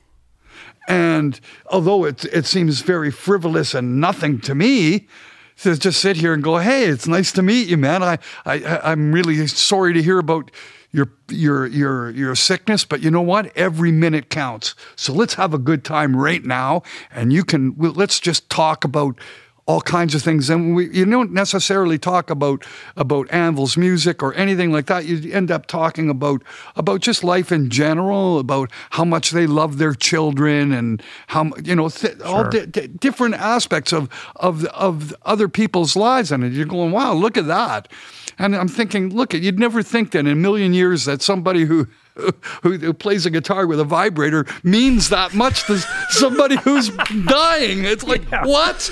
but, but, but, that's what's really important and that's what matters in life right so i think there's you know to your point of of taking audiences on a journey and and you know having them really connect i think we're all in search of of of finding something that's real and there's an earnestness with the way that you guys live your lives and conduct yourselves selves and just this say- unbridled like authenticity Can like I also this- say a kindness? Because Yeah, and- the and that's- I was if they getting to had that. not been sweet to me, right? I mean, what I the It first all thing I comes noticed, around because of that comes around. experience. What I noticed, the first thing, as I said, I noticed about Anvil was they spoke to me, their fan, in exactly the same way that they spoke to. Steve Harris of Iron Maiden or wh- whoever it was, right? There was no difference for them. They were kind. I'm not the first fan, by the way, that Anvil has invited on the road. A lot of their roadies are fans who get to get up close and personal with it. So their attitude, their whole attitude towards people and fans, you know, had they been you know, I got into that changing room at the Marquee Club in September 1982, and they were like, "I'm busy talking to the guy from Iron Maiden." You know, none Yeah, of this would have it happened. doesn't It was who they were. and there's something very instructive about that Yeah. you know in terms of like how you live your life and how you treat other people Yeah, well, we don't. To to us, it was. Uh, We're just, more you know, remarkable. you know, I don't know. More just who we are, remarkable right? I that, mean, I this- that, that, that when it, when he walked into the change room, it was much more remarkable, in the sense that he knew the music so inside out, and he wasn't from the same country. And this was our first time overseas. This this is the first time we've actually uh, met a fan who has been introduced and knows us by our music from far away. He didn't come see us at the gasworks. He didn't come see us at the at the young station. He knows nothing of what we've done to get where we are, but he knows our music thoroughly. And it was it was an amazement. Look at how powerful uh, music is that we've we've we've inspired this kid who lives here in England. This Mm-hmm. It is was- what it- we, it was we- be- this is what we hoped. It was because of their music that that's a movie. It's because of the music. I connected in with how extraordinary they were and are, and it, it's astonishing that here we are, like forty years later, discussing this. I can't, and I can't believe that you know we're very fortunate that. I'll, I'll, so the re-release, I'll just explain a little bit of how, how this happened. Yeah. Well, let's that- preface that by Yeah. saying the movie goes on to touch millions of people all over the world. It's since been um, placed on all of these, you know, best rock documentaries of all time lists, from Newsweek to The Guardian to you know NME. Like all of these places have placed Anvil: The Story of Anvil among the top three, five, ten rock documentaries of all time. I mean, and we look at these lists because we got the Newsweek list recently, and you're like, you're on a list with like, you know, Woodstock and Gimme Shelter and, you know, and the Bob, No Way Home, the Bob Dylan movie, and all these incredible films, and Amy, which I love, you know, and all, and we're in, and it's like hard for, to believe. Like, like mm. what? This is our little movie, but and, and I've we've encountered all of us over the years so many fans and, and, and other filmmakers who just you can't believe that they've even seen the film. You're so sort of touched. Well, the, the thing is, the thing is about it is the access, and it really is about the access of the, of the director to the subjects of the documentary. He had hundred percent access. You don't usually get that. And trust. and and trust. You just you're not going to get it. Who's who the hell is going to you know have their basically hand around each other's throat and let your let yourself get filmed? Mm-hmm. During the whole that whole thing, when I was saying that that he's saying I waited th- two three years for this, uh, uh, we didn't have. It, it, it's very very uncommon for us to get like that. We got like that through the the pressures and stress of being in the studio and everything that was going And on at the working, moment working with a crazy producer. all, all- uh, uh, everything w- was culminated it and created it. And it was also the, the the band was really on the edge. Like it was either make or break. Like this was going to happen or not. The whole band was the. And obviously, when there's a movie, being Everything he's he's on the edge of. And I'm am I going to make it with with this? I'm on the, the edge with. Uh, I'm I've spent everything we've got in the bank. I've lent money from my sister. Just an endless list of. Oh my God! If this goes sour, it it's and it, we're and it- done. And it, and it continued because when we had this incredible reaction at Sundance, it was in 2008, and the, the documentary market was it, the absolute. It was a disaster. It was the financial crisis, and you know, I was like facing love. People love. I remember one major distributor came see the movie, came out in tears. He said, "I absolutely love your movie. I just can't sell it." it's just too you know it's just too weird to sell mainstream anyway so i remember being on the phone with my agent and and and manager and they were like look you've been offered this dvd deal with this company very good company you'll get some of the money back and you should just take the deal everyone loves this movie you know and i just thought about it overnight and i was like fuck it no i'm fucking releasing this movie into theaters and i called up lips and rob and i said we're not fucking giving it away to some DVD company. It'll disappear. This movie is too important because every place that we'd shown it had had. I just trusted the audience, and so I took a mortgage to take the to take the movie out and take it into theaters. And we got an amazing guy called Richard Abramowitz uh, in New York, and we got an amazing guy called Scott Feinstein and Cynthia Swartz, and I paid for all that because I knew this movie needed to get out there. And it was like I was I was already done, but I was like, I'm done. Fuck it. I'm going. I And it remember was just, that. I mean, that was such a ballsy thing to do. I had no choice. It's like, it if was, you're done, it was you're done. Pre Netflix and all the hysteria around documentaries. Absolutely. And I remember like you trying to figure out what you were going to do. And I and to like double down. I mean, how much of that is a hat tip to kind of the inspirational influence of you guys, right? Like you're like that. That would have been an obvious choice for you, right? Abs- but of absolutely. course, always uh, invest in It- yourself. It's never, it's never, it's never a question of whether it's obvious. It's like there's no other option. like it's Yeah, not yeah. You, you, it, you, you're doing something, and it's like I've got to go through with it. I mean, I would it say is going to crash. I would say the burn. whole. I would say the whole You, of my you life. know, I don't have to do an album and go, okay, well, I'm going to bail because I don't think the song is working out. No, I'm going to finish it and I got to get this job done, man. And I had I was in this exactly the same position. I think what you pointed out is absolutely right. I was like, what would Anvil do? They would fucking double down and they'd they'd go for it. So I got this money and we hired Richard and Scott and we took it out. And it was just astonishing what happened. Like the week that we were released, they were on CNN Good Morning. Well, We what we, on- we did we, what we did we had we had we had this whole th- vision of how this was going to work, Uh-huh. and we got every everything that we needed. Uh, You know everything, that, every step of the way, we would discuss it, and then we'd make a decision. We would do this, do that. We, we got this guy Josh who could book all the theaters, bu- book the band into the theaters. So we did the movie Right. and then the band. It's like a road show. And we did it as Anvil called the Anvil Experience. Experience. And The it Anvil happened Experience. at the LA that's and that's how we released the movie through America. So people are going, So so fuck, they watch the movie, and all of a sudden, the next thing they know, they got me standing beside them in With the your aisle, flying V. but with my, uh, playing the March of the Crabs. Are you? What are you kidding me? and and the way it all came to life was it happened at the LA Film Festival. We got in. We actually ended up, I think, winning the audience award at LA. Ford Amphitheater. The movie was shown on a giant screen. You were there. I was there. Yeah. And it was 1,500 people, every band from like, I can't remember, like Weezer to whoever. It was just everyone was there. The movie played like gangbusters. It was the summer. And then at the end of the movie, people were freaking out. Suddenly, a spotlight, and you saw lips on a Roman column 60 feet in the air with this flying V. And people went nuts because here's the audience able to make this a happy ending for the band. And they've just been through with them through this madness. And that was how we took the movie out. And we did it in Japan, and it was mental in Japan. we got chased in Japan. We did. I mean, it was bonk, and we did it all over the world. We did it in London. And um, I, you know, there's two people I really want to mention. Shepherd's Bush One of them great. is uh, Shepherd's Bush Empire. Two shows. It was like crazy. Scott Ian from Anthrax came out to support. You know, the really sweet thing, and I just have to give a nice compliment to someone is Keanu Reeves, who I knew, and I said, dude, we've got the London Film Festival, and like, is there any way that you could come? and help. And he said, Well, what do you want me to do? I said, Well, if you could just come and maybe intro the film. I just thought bad about asking.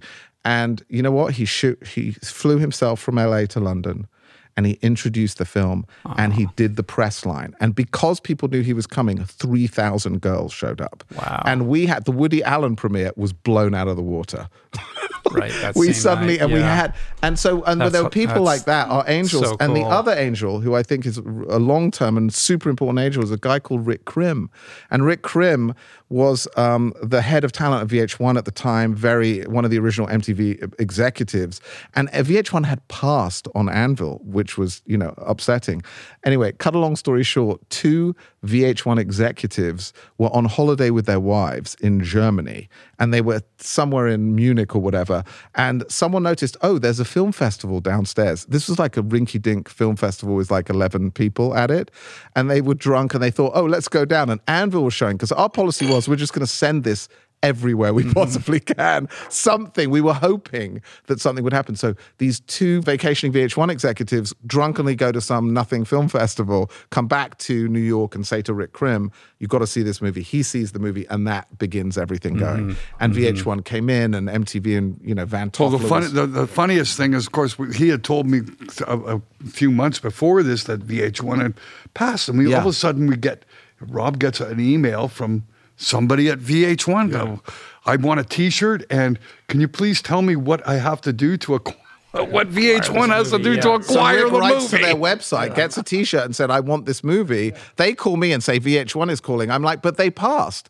Anyway, what I didn't know was that the person who passed had been fired hmm. for passing on the movie, and that that began. And then and then VH1 came in and they supported the release and they supported.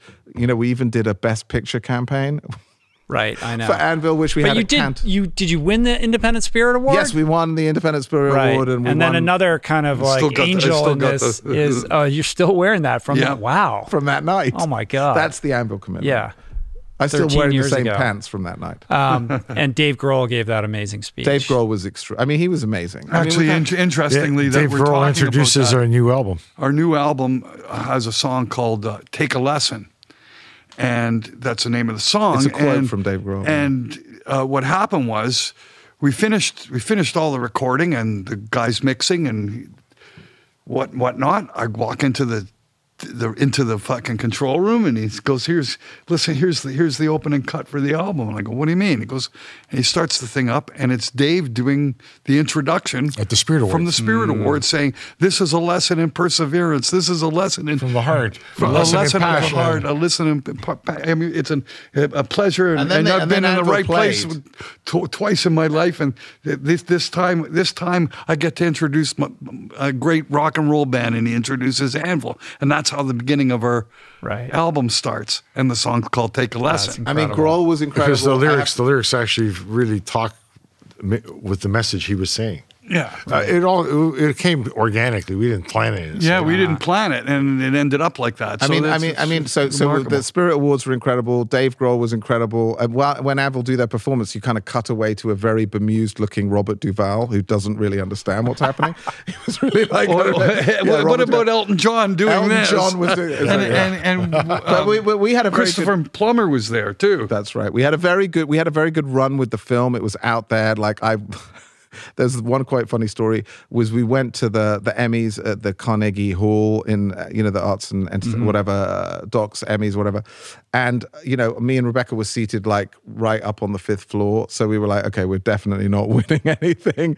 And so anyway, cut a long story short, Rebecca says to me, just get in, just go down there in case something happens, right? So I go into the elevator to go down to the floor where they're giving out the awards, and I got stuck in the lift for about an hour, and then and then I came out to discover that Anvil had won the Emmy, and I was stuck in an elevator. And so then I went backstage and I said, I made a movie about a band that got that got that got lost.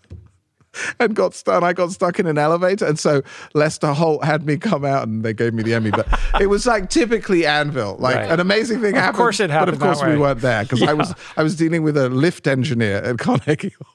But here's the thing: this movie came out 13 years ago. Like, why are we sitting here talking about I'll it today? So walk me up. I'll to, walk you through what happened. Right. Okay. So to to to my godson is a, is a kid called Rio Hansen. It's Rebecca Rebecca Yeldham who produced the film. It's his son. And Rio, uh, you know, I was in England, and he said, you know, I'd really like to see Anvil, and I said, I have a print. I got it out of storage, um, and so Rio brought his friends to see the movie. This is this past summer. In London. No, no, here. Oh, here. In LA, I was here briefly, and I got the print out, and we showed the film, and all of his friends went nuts. And I was like, they're like 17, 18 years old. So Rick Krim and I and Rebecca started to do these screenings, and we started to just invite people to see the film. And the response from young people was just like, we ha- why haven't we heard of this film? So it was just really unbelievable because, and a lot of it was about we've just been through two years of COVID. It's been an absolute nightmare. People have really, you know, people have lost people. I mean, I have in my family. Uh, you know, Yeah, so have I. it's it's been a it's been a really horrible time. And suddenly here's a movie with the message of hope about enduring almost absolutely impossible situations and somehow not giving up, right? And so for whatever reason that theme began to land with a totally new audience. And then we had this fantastic British singer called Yungblud come and he he came and he brought his and he's 23 year old and you know never heard of Anvil and you know a, a very big artist now in the UK and all these people just started coming, all young people. And then all the old fans, some of those people came back and they were like, this movie is, I'm feeling this now. It was, I really enjoyed it then. I'm mm-hmm. really feeling it now. And out of these screenings, we did about eight that Rick and I principally put together. Two distributors emerged.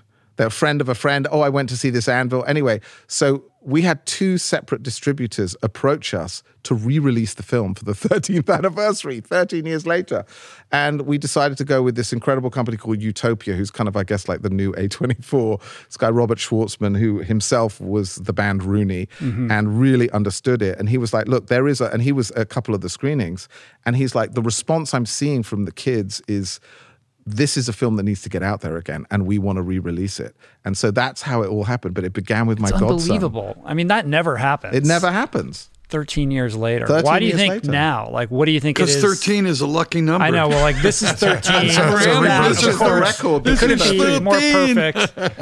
but what do you think is happening Like, what is it? What's going on in the culture right now that you think is lending itself to this interest and I, enthusiasm? I really don't know. I think that people are so bored of plastic, fake, kind of Instagram kind of phoniness that I think there's a sense of, you know, this is something completely authentic and real with real history.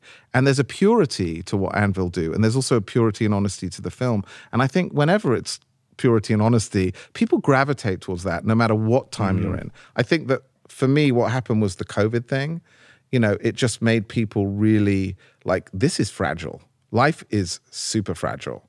And, you know, don't take it for granted that everything's going to be great and you can go to the store and buy what you want. And, you know, it's, you know what? No, actually. Mm-hmm. And I think that people got really appropriately scared. The world shut down and people started thinking about what was important. And I think this film speaks to what really is important, which is how you treat other people. Are you doing something you love? Are you doing the thing you love for the right reason? Are you driven by money and external things? And, you know, or are you just committed to being an alive and present and passionate, creative human being? You know, and, and this movie is kind of is about those things.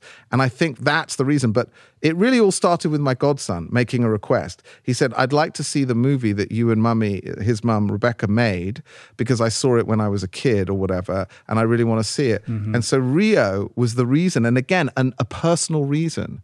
It's my godson saying, I want to see this film that you and mum made. Hmm. And and that's always been the way with Anvil. You know, it's it's a really emotional because it's truthful. And I think we're also I, I like I mean the fact that this movie's being re-released 13 years later. It's I mean bananas. It's banana. I mean what Yeah. movies get what documentaries get re-released? And it yeah, was like it's crazy. It yeah, was it is crazy. You know, I- like I you know, just- I'm not I'm really still sure trying to get, get around. I mean, it's of it. all surreal, right? Like, Yeah. what is what has been the most surreal aspect of this whole adventure for you guys? Hmm. Surreal. Yeah, just like Oh. sort of like, wow, this guy comes in, he makes this movie. I mean, in certain ways, your lives have changed. In certain ways, you guys are doing it the way you always have done it. But suddenly, yeah, well, you're in the path musically, we, all we, these we don't interesting we, people. we stick to our guns, you know, like you know. So we're not going to change. I, I'm really hoping that, I think that I, I think there's. A, we're just going to stick to our guns with the music. You know what I Mm-hmm. mean, like I I want critics to find something new to say about us. I'm tired of them saying, "Oh, well, this is nothing new here." Well, of course not. Find something else to say. but but the point is that to these guys, and we were talking about this before we came to do your podcast, that it's their life, it's normal. Like, but I said, but you understand that the message, like most people, like how many teenage kids at 13, 14 make a pact to rock together forever and 50 years later are still doing it? How many? No one. And but to Well, them it's too bad. normal. yeah. That's actually too bad. Because some Well, of the I stuff when I you're don't- young, But the you commitment to actually, each because other- of your innocence, you don't see all the Yeah, obstacles. but you know, I'm not going to quit on myself. Yeah. What for? Like I can't, I can't cope with that notion. Yeah. Why didn't you quit? Hey, you quit what you hate, Right? Not what you love. not what you love. Mm-hmm. You know, I'm a painter. I'm a painter. I paint. You know, and I paint for myself. You know, people I'm I'm criticized. Oh, you should sell your shit. It's awesome. You know, people want to buy it. You know, you're a selfish fucking asshole. You know, no, fuck you. You know, it's for me. It's my passion. It's my hobby. I enjoy it. It's relaxing. It keeps me fucking at at peace. You I mean? That's Well, there's why this- I do it. Yeah, yeah, yeah. Yeah, I sure, mean- I can make money and, and this and that. You know, but you know, I, that's not what I want to do. there's this And people criticize idea you for that shit. That if you're not selling it or you're not selling this many of whatever it is that you know you get labeled a success or a lack of success when in truth you guys are this example of like the purity of the whole thing you Well, do it for actually, the love the whether it's the pain And or on the and honesty. No, the real truth, the real truth about what art is, it's not the guy who makes the most money from his art or sells the most paintings or the guy who sells more most records or the guy who has the biggest selling hit single. It's about the guy who wrote the most songs.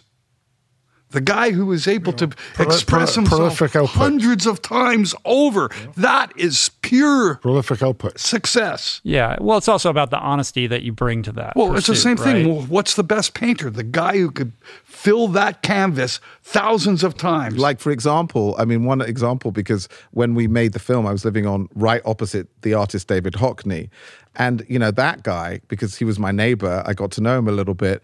He was never stopping painting. I mean, he was constantly, even when he had people over for tea, he would be on the iPad, like doing stuff like constantly. And there is something to what Lips is saying about just doing the thing for its own sake and not thinking about what it means or what mm-hmm. success, you know. And obviously, the guy who you know, does do the, the most is the- the do the winner. That's the guy. The guy Yeah. who's expressed himself the most. That's the winning quality. Yeah. It's the it's the and the ability and the and the and the the imagination to the- do that it's the is makes you process. The winner, not Yeah. Yeah. not what you get It is after doing it. shining- It's, it's doing it to begin with. It, that is is the thing that's the most important. a shining sort of success story in the vein of the war of art, right? Like it is. I mean, you guys, you have resistance in your life, but you're always creating. Like I don't get the sense that you have writer's block, right? No, I don't Yeah, even know what that are- means. And Yeah, when there I are- say on that subject, I can tell you Never- that never even I, known what I feel means. really fortunate because the new uh, Anvil album, for the first time, Anvil has written a song about me on their 19th record. and it's got no lyrics. It's about it's just a musical, and I'm so honored. Yeah, but because it's it's but it's that's fucking going to be a big song. I'm excited. You- you It's watch. cool. There's there's two different. There's my original Anvil name Teabag, and then there's my later Anvil name Gomez, and there's What is that about? This. I don't. They came up Well, with it. teabag is because he's English, okay? We, uh-huh. it has no sexual connotation. It's, yeah, it- exactly. it- it- it's So- tea Later, time. yeah. It's tea time. It's tea uh-huh. time. So we do it's that on the Peter road. I'm like, Pocklington would time. like a it's cup like of tea, and then and then And then, Gomez and was- Gomez is strictly just his lifestyle. You know, somebody who can, well, you know, whips around. Gomez- he has lots Gomez of came toys. From- when when the al- when the movie start, started getting Eccentric. released and it started becoming successful, he goes, "I've got the best train set in all of Hollywood," and we went, "He's Gomez Addams." That's right. that became Gomez. Yeah, that was it. Just But importantly, Rob, does it have a, a drum part that Sacha can actually play? No, I can't play anything, Rob. Still to this day. well, you know, I, I don't know. He he always tries. You know, we've seen him do what School Love. I've seen him play School Love. You know, he was you know, he, he can keep the beat, but when it comes down to uh, roles, you know, no, he can't keep Yeah. up to Robbo. There are videos on YouTube though of Sacha sitting in playing. with It was you great. Well, the best one was in Japan when we filmed the end of the movie. I was invited out to do School Love, and it was it, that was pretty wild. It was like twenty thousand people. right. So that was uh, intense. But we we no, but it's just the connection, the love of the fan for the band. you We're know. fam- you know, we're like family, and we, you know, we're friends. is, but it like family. Actually, it is. That's the best way I could describe the, the From, uh, friendship that we have with Sacha. It's not it, like somehow. eh, Sometimes you connect with with certain people in your life in a way that you can't you can't really uh, explain it, but somehow you feel like you've had a past life or something together. Right. I don't know. It's The movie came from that. You know, and that's what gives the access. That bond is you, so you're, you're, you're not going powerful. to. I'm, I'm. We're not going to have a fight or or or talk about things or be natural like that.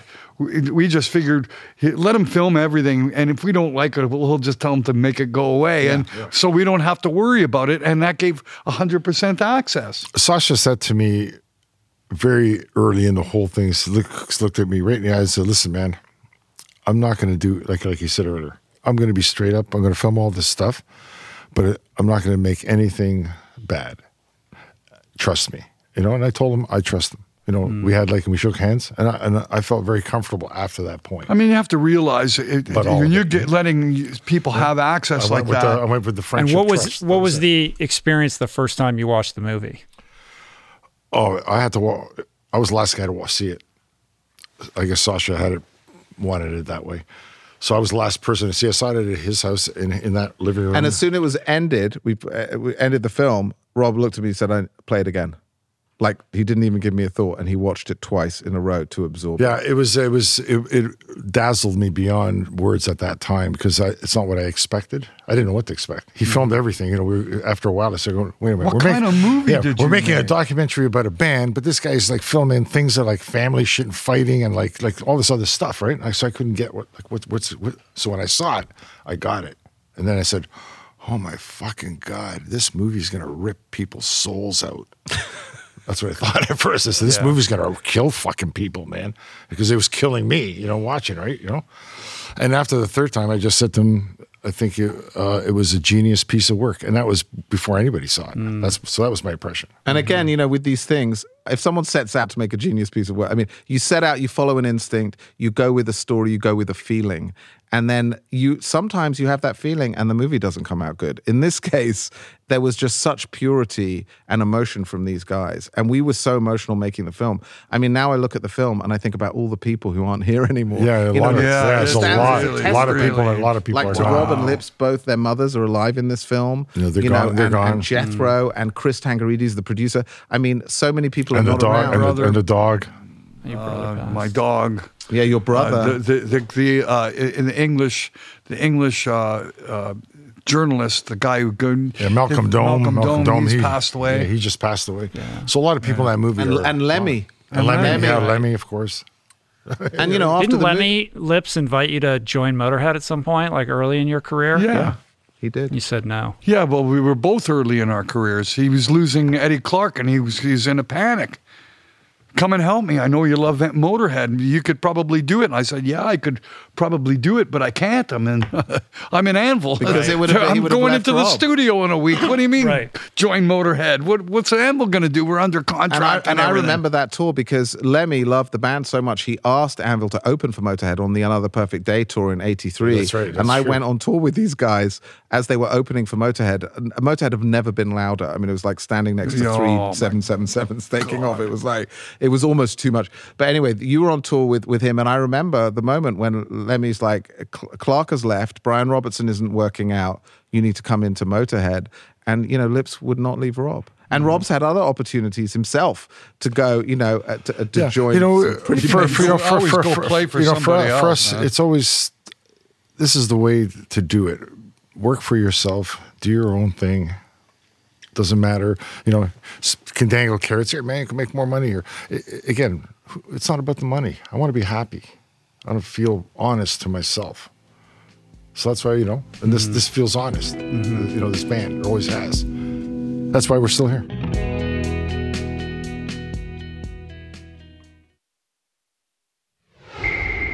How many bands rock it out for 50 years, stay together? You guys are best friends still. I mean, that in and of itself, Yeah, set yeah, aside yeah, we have a- everything else, still have a good is friendship. That's- unbelievable. That's right. Is an unbelievable accomplishment. So, what do you? I'm sure young musicians, young creative people want advice from you. Like, what do you say to that young musician or writer or filmmaker or anybody who's trying to birth something creative into the world about like how well, to the, approach my, that? my my biggest my, my my biggest advice is make something and be something that no one else can be but you. Yeah, be an, an individual. That's what it comes down to. You got to be you, and you got to find out what that is. And the way you find out is by doing it and being you. And then you can slowly recognize what that is and zero in on it and hone it and get it better and better. That's how you do it. Mm-hmm. finding your voice, you know, takes a bit of time sometimes. Yeah. But, Yeah, yeah, but you- yeah, yeah, sing you got to learn to, to discover what what keys do I sing in best, what words sound best. Yeah. What, ne- never mind what fits this song. All all those things. You know, it's, it's a it, learning It applies to the movie too. You know, Anvil was a movie that only I could have made. You know, Right, that's- similar that's to my dinner true. with Hervé was a movie only I could made. I could have made. You know, it's like you've got to do the thing that's so uniquely yourself, and whatever happens, it doesn't matter because you're doing the thing that only you can do. That's right. You got to be So, honest Sacha, to then, yourself. yeah, like what do you, as somebody who you've worked with Spielberg and Tom Hanks and Anthony Well, it's a- Hopkins and all of these Hey, people. it's a but- difference between being in a cover band and being in an original band. Yeah, you're not going to make it make playing someone else's music. Right. That's right. As simple as that. Despite like this storied career that you've had, Sacha, you're you're best known for Anvil, Yeah. right? Yeah, Your yeah, most personal movie. My most personal movie, yeah. Um, so with that, I like, how that does that that, inform yeah. how you make choices about the projects you get involved Well, with, or the curiosity that you choose? I would to say I have a you know pretty healthy career doing working you know doing stuff and uh, I'm you know I'm doing another movie with Helen Mirren you know again there, there's a lot of personal stuff coming up but I would say for me Hervé and and Anvil are the two films which uh, you know I think are uh, for me the most personal and the best films.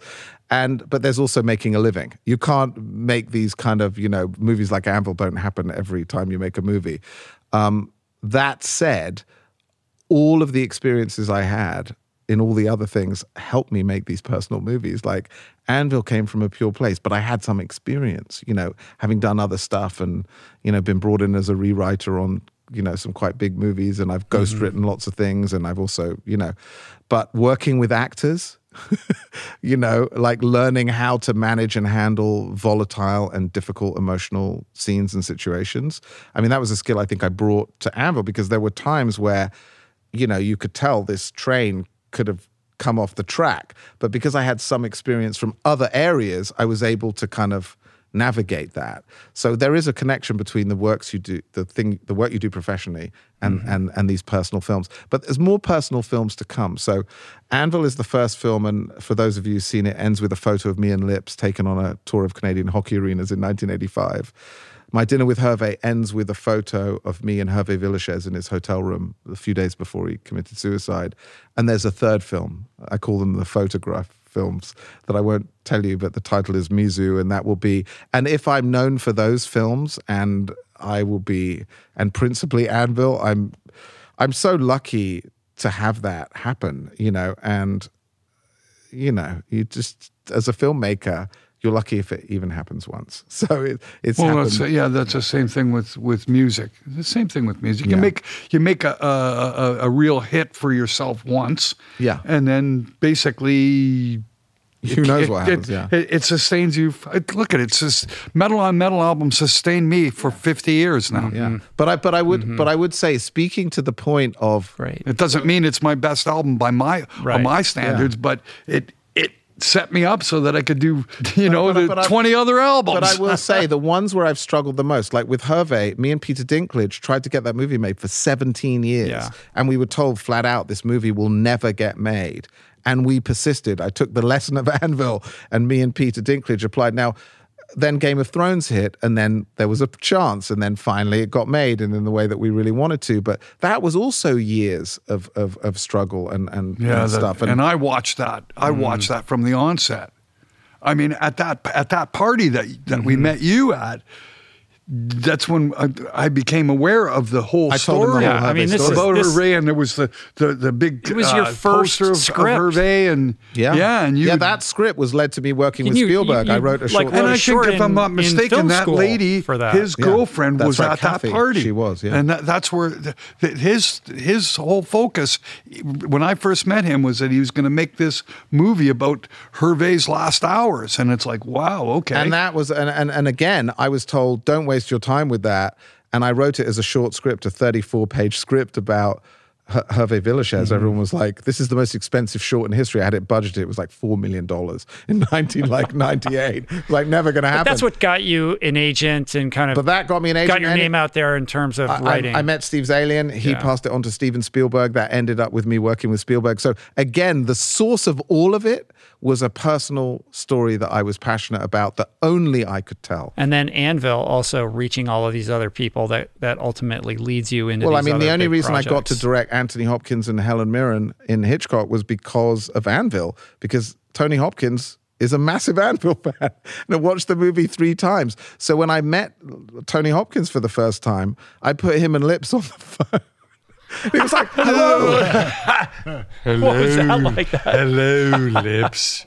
I'm going, oh my God. he, he was oh doing his Hannibal Lecter voice. Hello, lips. Like whatever he was doing. But it was like what I'm saying is you you do this stuff, you have no idea uh-huh. what's going to happen, and the most unexpected things. Like I was told, from absolutely categorically by my agents at the time, I should not self fund a documentary about an unknown heavy metal band from Canada. That was like career death. I needed to go meet Adam Sandler and I needed to go meet whoever else and do these big rewrites at wherever it was. I had an instinct. I ignored all the p- people who told me, you know, on, on the face of it, right? Probably not a great idea. But it doesn't matter because my instinct told me it was the best thing. And ironically, uh, you know, I later fired those people. You know, fuck them. like if you're not going to support me, and and and of course the irony is that that turned out to be you know this incredible Right. thing that still is going on 13 years later. where It's coming out into theaters again. I mean, like, so it just means It's actually it's actually interesting. Um, my, my- I perceived all this what it was on the onset, Yeah. I, I really, I You're on a different did. level with this, I really Lips. did, but but Like the tapping thing into is, some past but the thing stuff. is, and and I even said, and I e- and even in discussions with my younger brother when I told him about the thing, um, he was he, his predictions were, he's going, your friend is looking to make a very very special movie about about your failed career, and it's going to make both of your careers explode like a rocket. And that's what's going to happen out of this because it's got to because it's it's what it's sort of what the what the fuel is for all of it See, and he thought it was just if the if and at the onset that's what he's going this this is amazing I, I hope it works out for and, you and, guys. and when I and I, I remember I was at my uncle Marty's house at Five Ava Road in Toronto, and I called up Lips, and he came over, and I said I have this instinct about a film. It was like let's have an exploratory conversation, and Lips broke down into tears, and because it was it was what I had called called as uh, uh, you know 15 years Mm-hmm. before when I was sitting in a car with Johnny Z telling him I'm going to have to wait till a fan grows up and helps me make it the next time round. Th- This was my foretelling, but not only that, I I when the movie did start taking off, I, I, I remember having a conversation with Sacha. I go, "This is a, a, a flagpole movie for you, man. You, you're. This is like your metal on metal, like whatever metal on metal was for me. Uh-huh. This is going to be your metal on metal." And you, at that time, you did not want to hear that. You go, "What do you mean? I got a whole, a whole mess of I'm going to make lots of movies, man. They're going to all be big yeah, or whatever." yeah. And I'm going, "Dude, sometimes you get a special moment." and you don't know. And, And I will say that, re- and you don't realize it at the time. He knew much more than I did at the time how special it was going to be. When I saw it at Sundance, and when we went to Hot Docs in Toronto, and we did the big theater, and people went nuts, I started to get the sense. But initially, I was like. Are you crazy, man? What do you mean? I- I what are you said, saying? talking about? Like when he started crying when I told him I wanted to make a movie, I was like a bit like, why is he crying? I didn't really understand, but he knew, like almost Hmm. he had an intuition before I did about what was going to happen. I could never have predicted though, and I don't think you could have, that 13 years later this movie would be coming out again.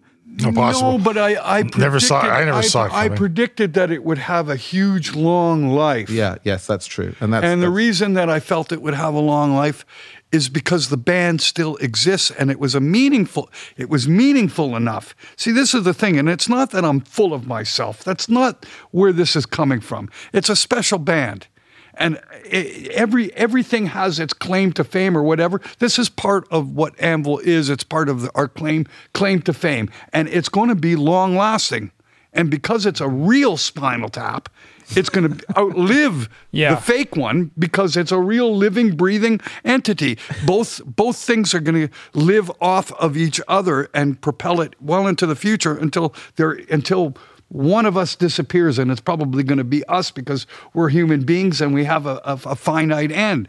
But but ultimately, what it is is one feeds the other. We go and play a gig, all of a sudden the movie starts appearing on in the local theaters. They they they get the, the uh, they buy it from feed Sacha, and all of a other. Yeah, sudden, yeah. every time we go They- out and do yeah. a tour, that a movie starts playing in, in different places. So it, it brings life. I mean, it was way. it was an extraordinary. It was it's been an extraordinary journey for me. Probably one of the high points was um, Marty Scorsese did a documentary about George Harrison called "Living in the Material World," probably six or seven years ago, and I was invited completely out of the blue to a private party at the Beverly Hills Hotel, a dinner to celebrate the movie, and I was sitting next to Olivia Harrison. Hmm. And I was like, I don't know George Harrison or any of them. And so I'm at this dinner, and Anyway, Scorsese comes over and he said, You did Anvil. And I said, Yeah. He said, That's my favorite music movie of all time. Doesn't get any better than that, man. You know, and we had had a print of the film go to New York and we didn't know who it was for. And it was Scorsese had personally requested the film and kept it private. And he watched the movie. And I think he even kept the print. But to get someone, uh, my hero director, come to me and say, You did something really incredible that still resonates. I mean, like, who Yeah. on earth could have predicted that? I mean, it just still, that was just like for me as a filmmaker, like I hit that note. It's unbelievable. and um and that just you know is is you never like I had no idea, man. I I mean I don't think any of us had any idea that a lot of this would happen. No, you know, you know how well, you know how I would- felt, right? Except for me, which is and that's okay. Which was was wonderful to watch you guys learn what I knew Yeah. was going to happen. I was skeptical. Yeah, Rob was this guy was skeptical. going to be the worst. And, and it's Yeah. like, dude, we're driving in, in Europe and we're, we're getting lost in the middle of the fucking woods because we the the, the, the crazy the crazy tour managers tell turn off into this Like, thing. And we that- turn down and we're I- lost in the woods. Let me tell you a quick story on And that. I go, do we? Yeah, but I'm going, we're only going to have to do this once. We're never going to have to do this again. Trust me, Robbo. Just let's just get through it and you'll see, man. So this is and- all for so a reason. Chris Soos and Matt Dennis were in this. We're in a camper van, follow, following Anvil through the forests of literally of Transylvania. We're in Romania, in Transylvania. we're following. It's like three in the morning. Tiziana, the crazy tour thing, is like, okay, we stop here, right? So we stop, and we're like, what is going on? Anyway, we got some sleep at five fifteen. It's it, it the the sun came up and we realized that we were on the edge of a cliff with a 400 foot drop to certain death in a gorge. And me and Chris woke up and we were like we're this far away from dying. And we're like we're going to die for Anvil it was like constantly like, it's, like we, it and was then like it's not insane. even it's not And we were fake. It's all lost. this stuff Right. is, is true, man. It's just it's like how are we getting through this? Like what Like- the what the hell is that? I mean the thing is like what i like what i take away from the whole thing though is is that when you when you express from the truest deepest part of your heart that you're you're you're basically paving the way for magic to happen not in any kind of guaranteed sense but you're sort of you're sort of casting your vote for like mystery to enter your life and i think there's something really instructive about approaching your life or the decisions that you make about where to invest your energy. And just Sacha hearing you talk about, you know, you had you had done this sort of traditional success track in Hollywood and it left you feeling, you know, a little bit fallow or empty and and then that reconnection process of finding that thing that gets you excited when you wake up in the morning and having the audacity to continue to pull that thread when there were a lot of you know people trying to talk you out of it and a lot of resistance it's just i think it's just really powerful I think you people know the will same tr- the same story can be said for your entire career and everything that you guys Well, I mean, my, Yeah, my you- it's it's hilarious when I stop and think about it. My mother's constant nagging me as a kid to, you got to go to school and you got to do this and you got to do that and you're never you're never gonna and and, and that uh, you're making a you're wasting your life and your decision to make no money and and, and my whole life was was focused on proving her wrong. Was it Honestly, though? as crazy as that sounds, I'm Was going to it? prove you Because you- wrong. you- you- if you it's the last thing I do on earth. you don't strike me as somebody who's being driven by like resentment like you seem No. like you're a pretty happy guy No, not it's not it's not resentment. I'm going to have fun doing what you say I shouldn't do, and you know, like it's teenage defiance. it's a, it's. Yeah, I but- never grew. It's like yeah, I'm growing old, but I never grew up. Mm-hmm. Right, and there's something and- magical about that. And to some is, people, and that I- might be. I'm not oh, going to let. I'm not going to let let the, the, a grown up world taint my my innocence. I'm going to still act as though I've still got a chance when there might not be, and I'm just going to keep going with the innocence. I can do this. But you know, but here's the thing: when I met Lips on that first weekend, and he came to LA, and you met him, Rich, at the party. I started the weekend thinking, "Oh God, this is quite sad." By the end of the weekend, I was like, "You know what? They're gonna, they're gonna fucking do it, man!" And like, he was so believed it so much that had he not had that belief, there would have been no film to make. Sure. the film was about the story in the present, about the present, the struggle come right on, now to yeah, keep but going. come on, let's face it. Anvils are meant to be. There are things that are meant to be, and I, I'm sorry. I've I've had that feeling since I've since since I was a, a, a teenager. It's meant to be. I'm not supposed to quit. clearly That- that- that- you're not supposed to. I'm my my. I was. I'm significant. I mean something in this world, and I was going to see. I'm going to. See, I, my my whole point was I'm going to see it through. I don't give a shit. Just my mother taught me not to give a shit. Right. But there's She like a s- told me I'm never going to make it. I'm a, and, and and you know what? The makings of my personality, of w- w- where it where it was fostered Yeah, I from, get it. It was there right to it. the end. But, but Rich, speaking to your point about success, you know, about the meaning of success, which I think Anvil is redefining, you know, like working in Hollywood, it's so geared to what are the box office numbers, you know, all that kind of stuff. It's so geared to external things. And what I've observed is that if you're happy, it's usually in spite of success rather than because of it. You know, success comes from a completely different place. You know, it's about um, you know, I'm uh, like I'm so proud and happy because of Anvil, but you know, it's like it didn't take two hundred million dollars at the box office. But I will say that the impact and the depth of the feeling that it's created in so many people is is you couldn't it's priceless. Yeah. you can't pay so it's like it the film also changed my idea and orientation about what does it mean? Well i think in terms of anvil and longevity i mean here we are 13 years later with this movie you know it stands the test of time. It speaks to people. You know that's you can't buy that man. And and and the movie that took 500 million dollars 10 years ago no one remembers no one cares about mm-hmm. that it's about the quality of what you're doing and the reasons why you're doing it and that has to be the, always the determining factors in what, what I Yeah. think in what you define as success because I thought I came to Hollywood I went to film school I'll sell a movie for a million dollars or whatever you know it's like that's not success that's just a thing that happens Yeah. that you have to get over and a piece of luck. right, right. And and a bit of luck. And it's like, you know, it works for a weekend. You know, I remember when that happened and I sold this in 2005, I sold a pitch for like an insane amount of money. It was the biggest selling pitch of the year. I remember we sold it on a Friday night and by Sunday I was like in a depression. I was like, now I have to write this piece of shit. it was like, you know, it was just like, it, it, it, it, uh, the Anvil experience totally rewired everything about what I think is important and how I feel about what's important and mm-hmm. what to me what is important. and so how, what, how do you articulate what that is? like I said, I just think it's about, you know, ultimately it's about being the most authentic human being you can be. And it's about putting something into the world that in some way to someone lifts them up, is nourishing, is meaningful. You know, sometimes and pure entertainment can be a great diversion. You take people away from their problems, you know, they're able to have an escape. But really to to have the ability to to make people think, to make people think about the person right next to them. And sometimes maybe I'm in judgment, sometimes maybe I'm in fear. And how about listening? How about, you know, like just a sense of empathy?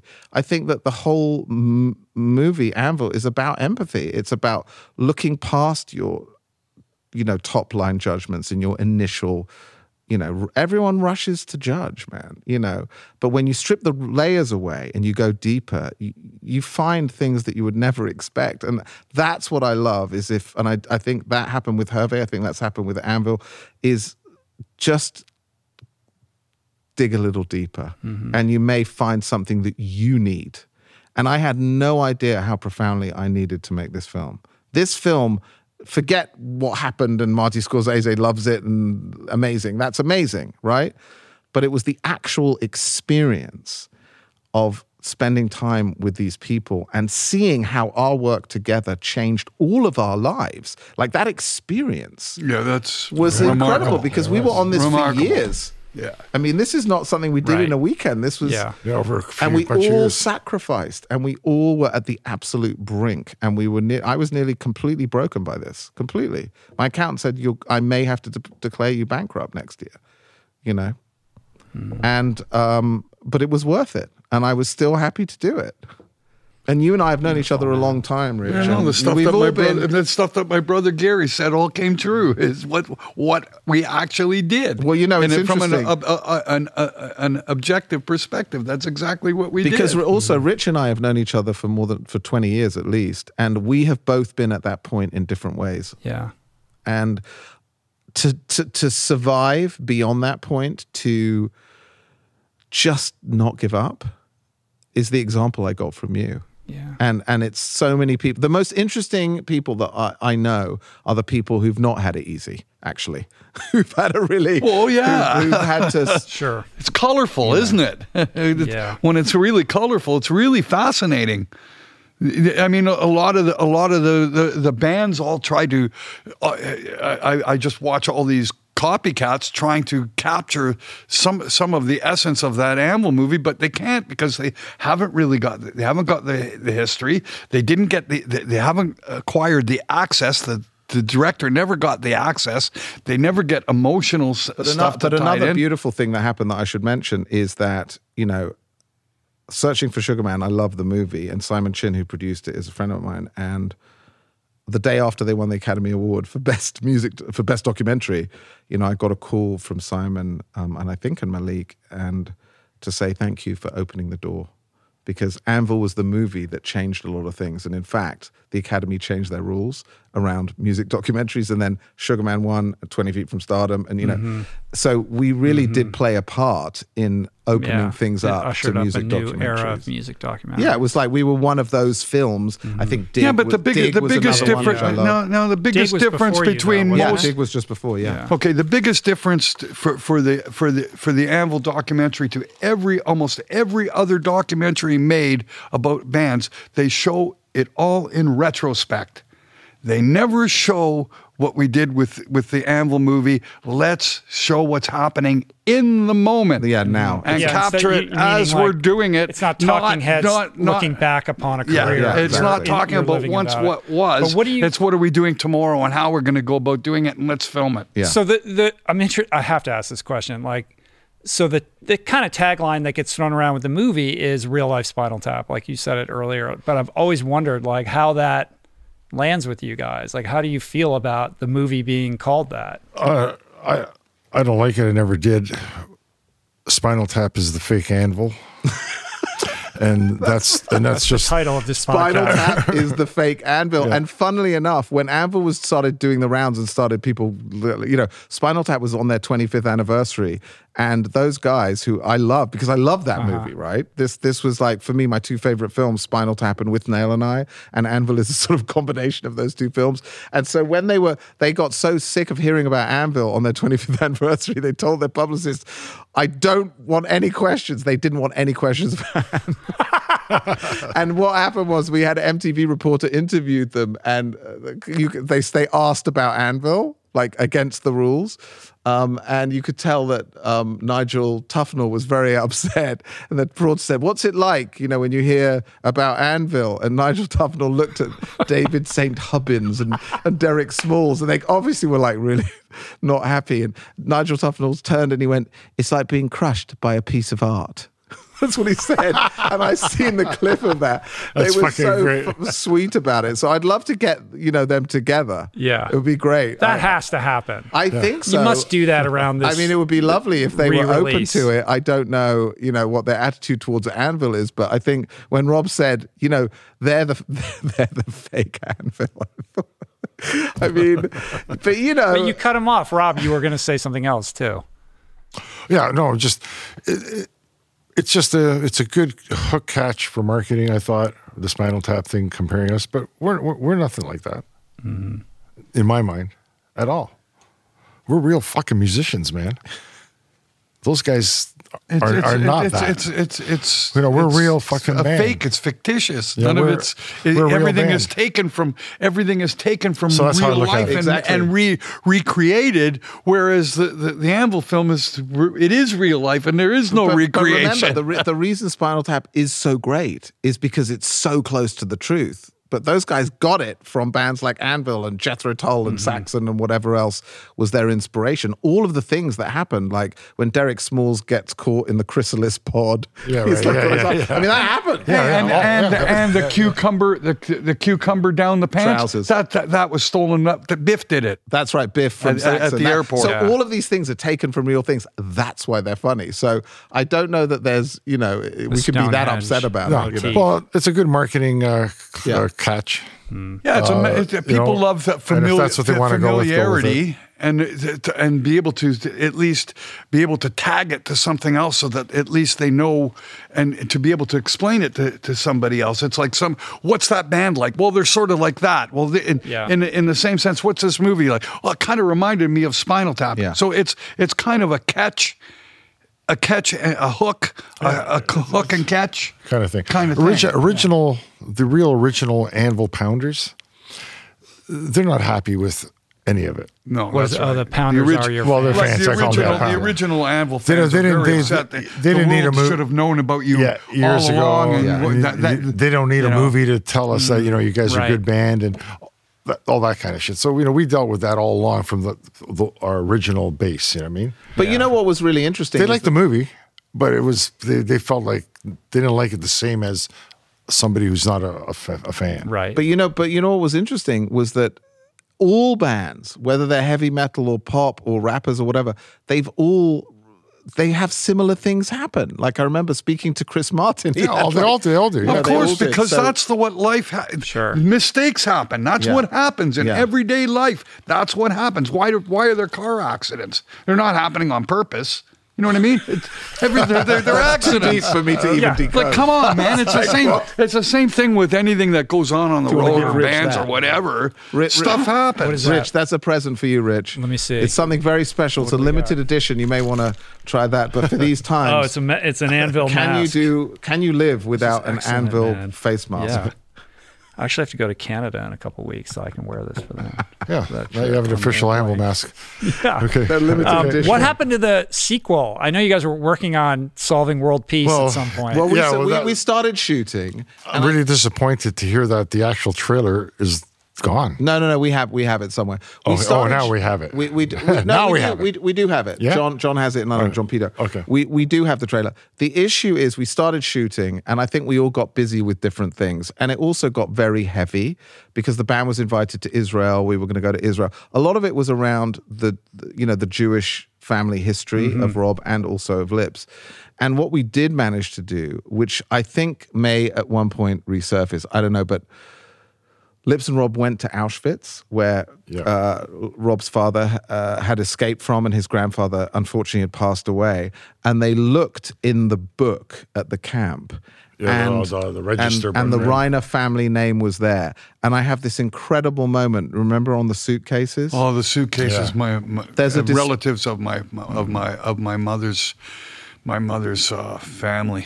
and so- really, really hard to take, actually. So- so- for me, because it's just like, oh, that's okay. It never really affected me. I don't didn't know these people. They were all dead before I was born. But that's the whole that's the whole bloody point. And I and and I th- when I when I when we went there, I, I was like so. Uh, it was such an awakening Yeah, it was unbelievable. because uh, because what you what you came to realize this happened not that long ago. yeah, And when you hear about, you know, when you're a little kid and, and you hear about all this stuff through your whole life, you're thinking they're talking about ancient history. You never think about it. You know, when we show up there and I'm looking at the at the at the uh, electric fences and I'm going, this isn't that long ago, man.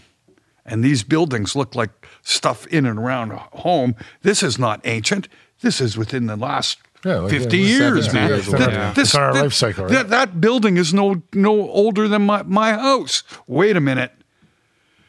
That means, and then all of a sudden it started really sinking in that in my era and in my lifetime, I am still I am still attached to the atrocities that went on in that that bloody place.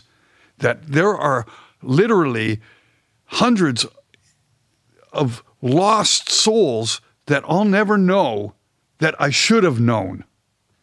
And then I started to come to realize of all the all the the the, the people that shoulda, woulda, coulda been in the world today, and the kind of differences those those people. It, just as simple as when I realized, look at Rob's father's survival of Auschwitz brought us speed metal.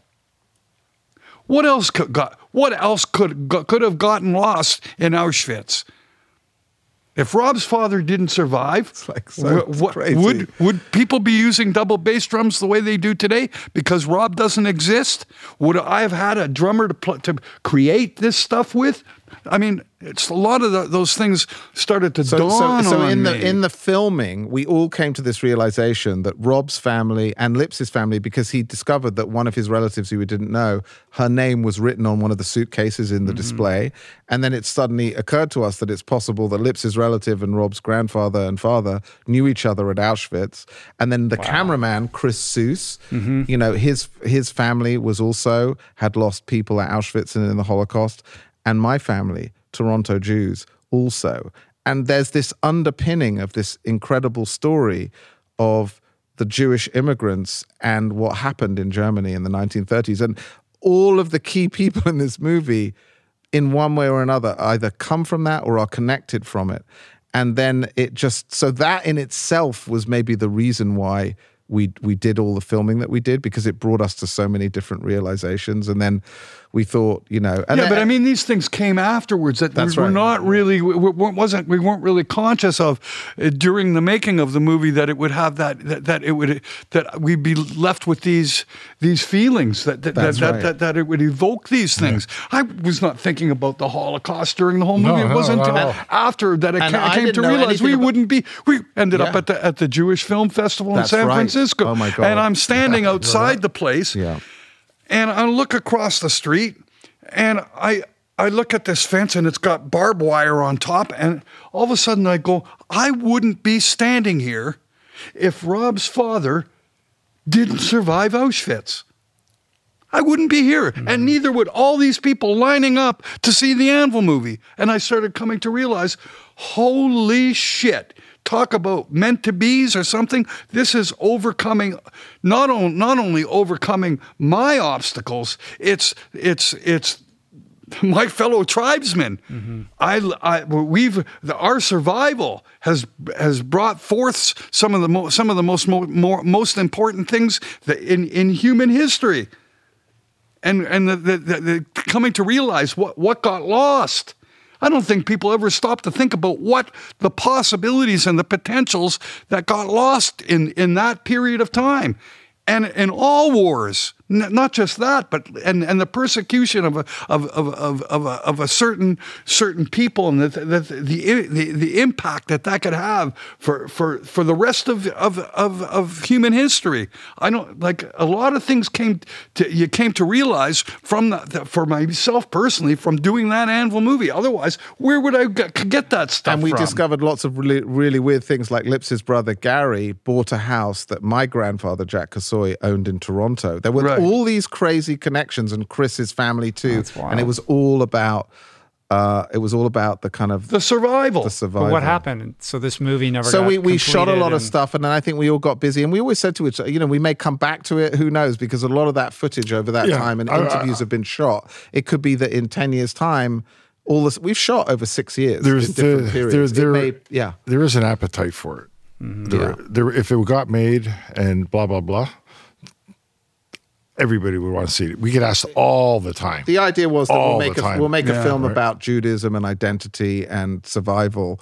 That becomes a really interesting Anvil sequel. Anvil Two: Quest for World Peace was the original Yeah, yeah, title, right, the- but then I thought let's call it Metal in the Shtetl. I thought, but um, so you know, it's like it's it's it's ongoing. I don't know what's going to happen. name. yeah, I don't know what's gonna uh, if happen. if there if there was a movie made, uh, it would have been uh, embraced. Yeah. Yeah, I don't by the same it. by the same crowd that that it took in the first one. I don't because they wanted it. to know what happened to the band. What, what are you guys doing? Mm-hmm. You know that kind of stuff, um, and the story having some kind of a story that would have been the whole catch. Right. Anyways, but the trailer was good.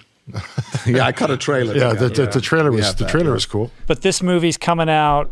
We're recording this in November. Yeah, it's coming Yeah, out to coordinate with the Anvil album, also being released. I can't uh, mention the title, but it's fantastic. Well, you know, but I, be- I, I guess I guess we could because by the time this By the gets- time this is- comes Yeah, this out, is not. will be This is not getting released. So, do you want lips? Do you want to say then the title of the album? Sure. The the Anvil, the new Anvil album is called "Impact is Imminent."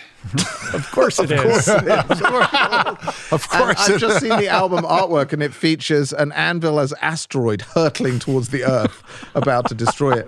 But for those Anvil fans who haven't had a chance to look it up, I would suggest looking up the image online of the album cover. Anvil is Anvil from a couple of years ago. That's my favorite. It's uh, an anvil, a, an oil painting of an anvil staring at itself in the mirror. It's called Anvil is Anvil. And I called up Rob and I said, How fucking high were you when you came up with this concept? And he said, Pretty fucking high. Isn't it great? And I was like, Yes, it's great.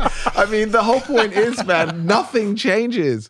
You know, it, it's like these guys have been going since the film, and we have a new album that will Mm-hmm. coincide with the re release. Beautiful, man.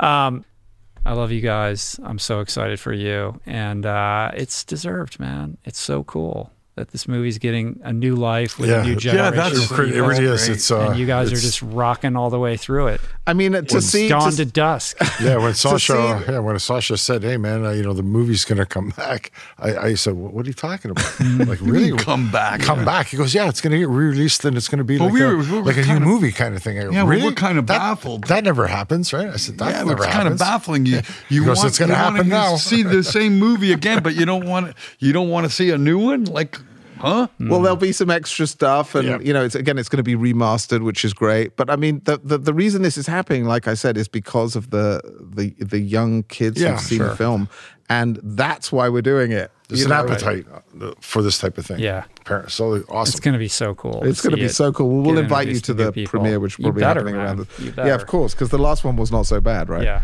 No, that was fun. Um, and uh, Sacha, I got to say, I mean, you've been on the show before, and I've probably said this publicly, but you had mentioned, yes, we've known each other for a long time. And I think over the 20 years of our friendship, we've both gone through a lot. And you have definitely been someone who's been there for me during my low moments and difficult times. And a lot of those times coincided with when you were making this movie. Like I remember Yeah. vividly uh, a lot of time that we spent together. I So- remember when you got married to Julie, dude. I was there that day. I remember crazy. talking to you just before. I, I We were- remember that very Do you remember well. that conversation? S- Yes, vividly, vividly. It's been a while, man. It's you know what, man? We're still So- here. We're still I fighting. know, I know. I feel so lucky that I've been invited onto this show and to be able to share this, you know, my really good Yeah, friends. thank you very much. We're very, Beautiful. Definitely very thank you welcome. for- I'm so having us on excited here. to have you guys on. Yeah, It was an it's interesting thrill chat. It's an honor.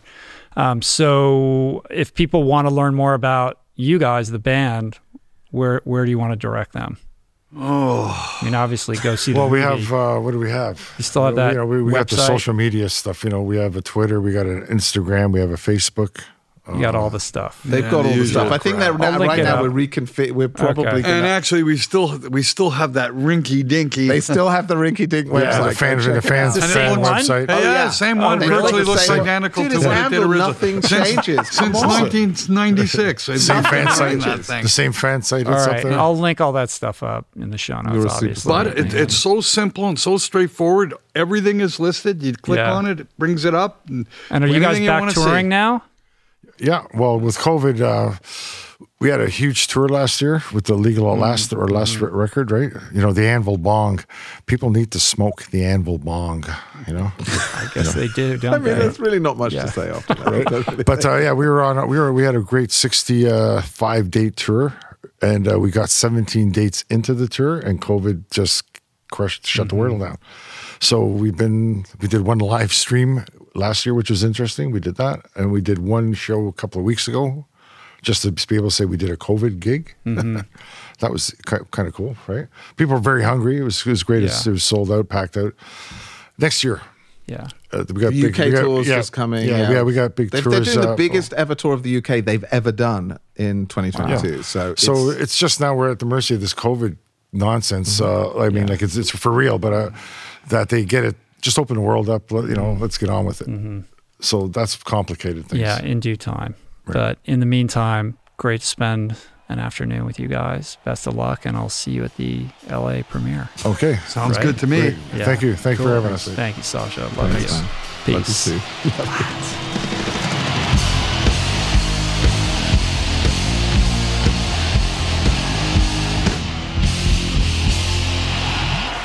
That's it for today.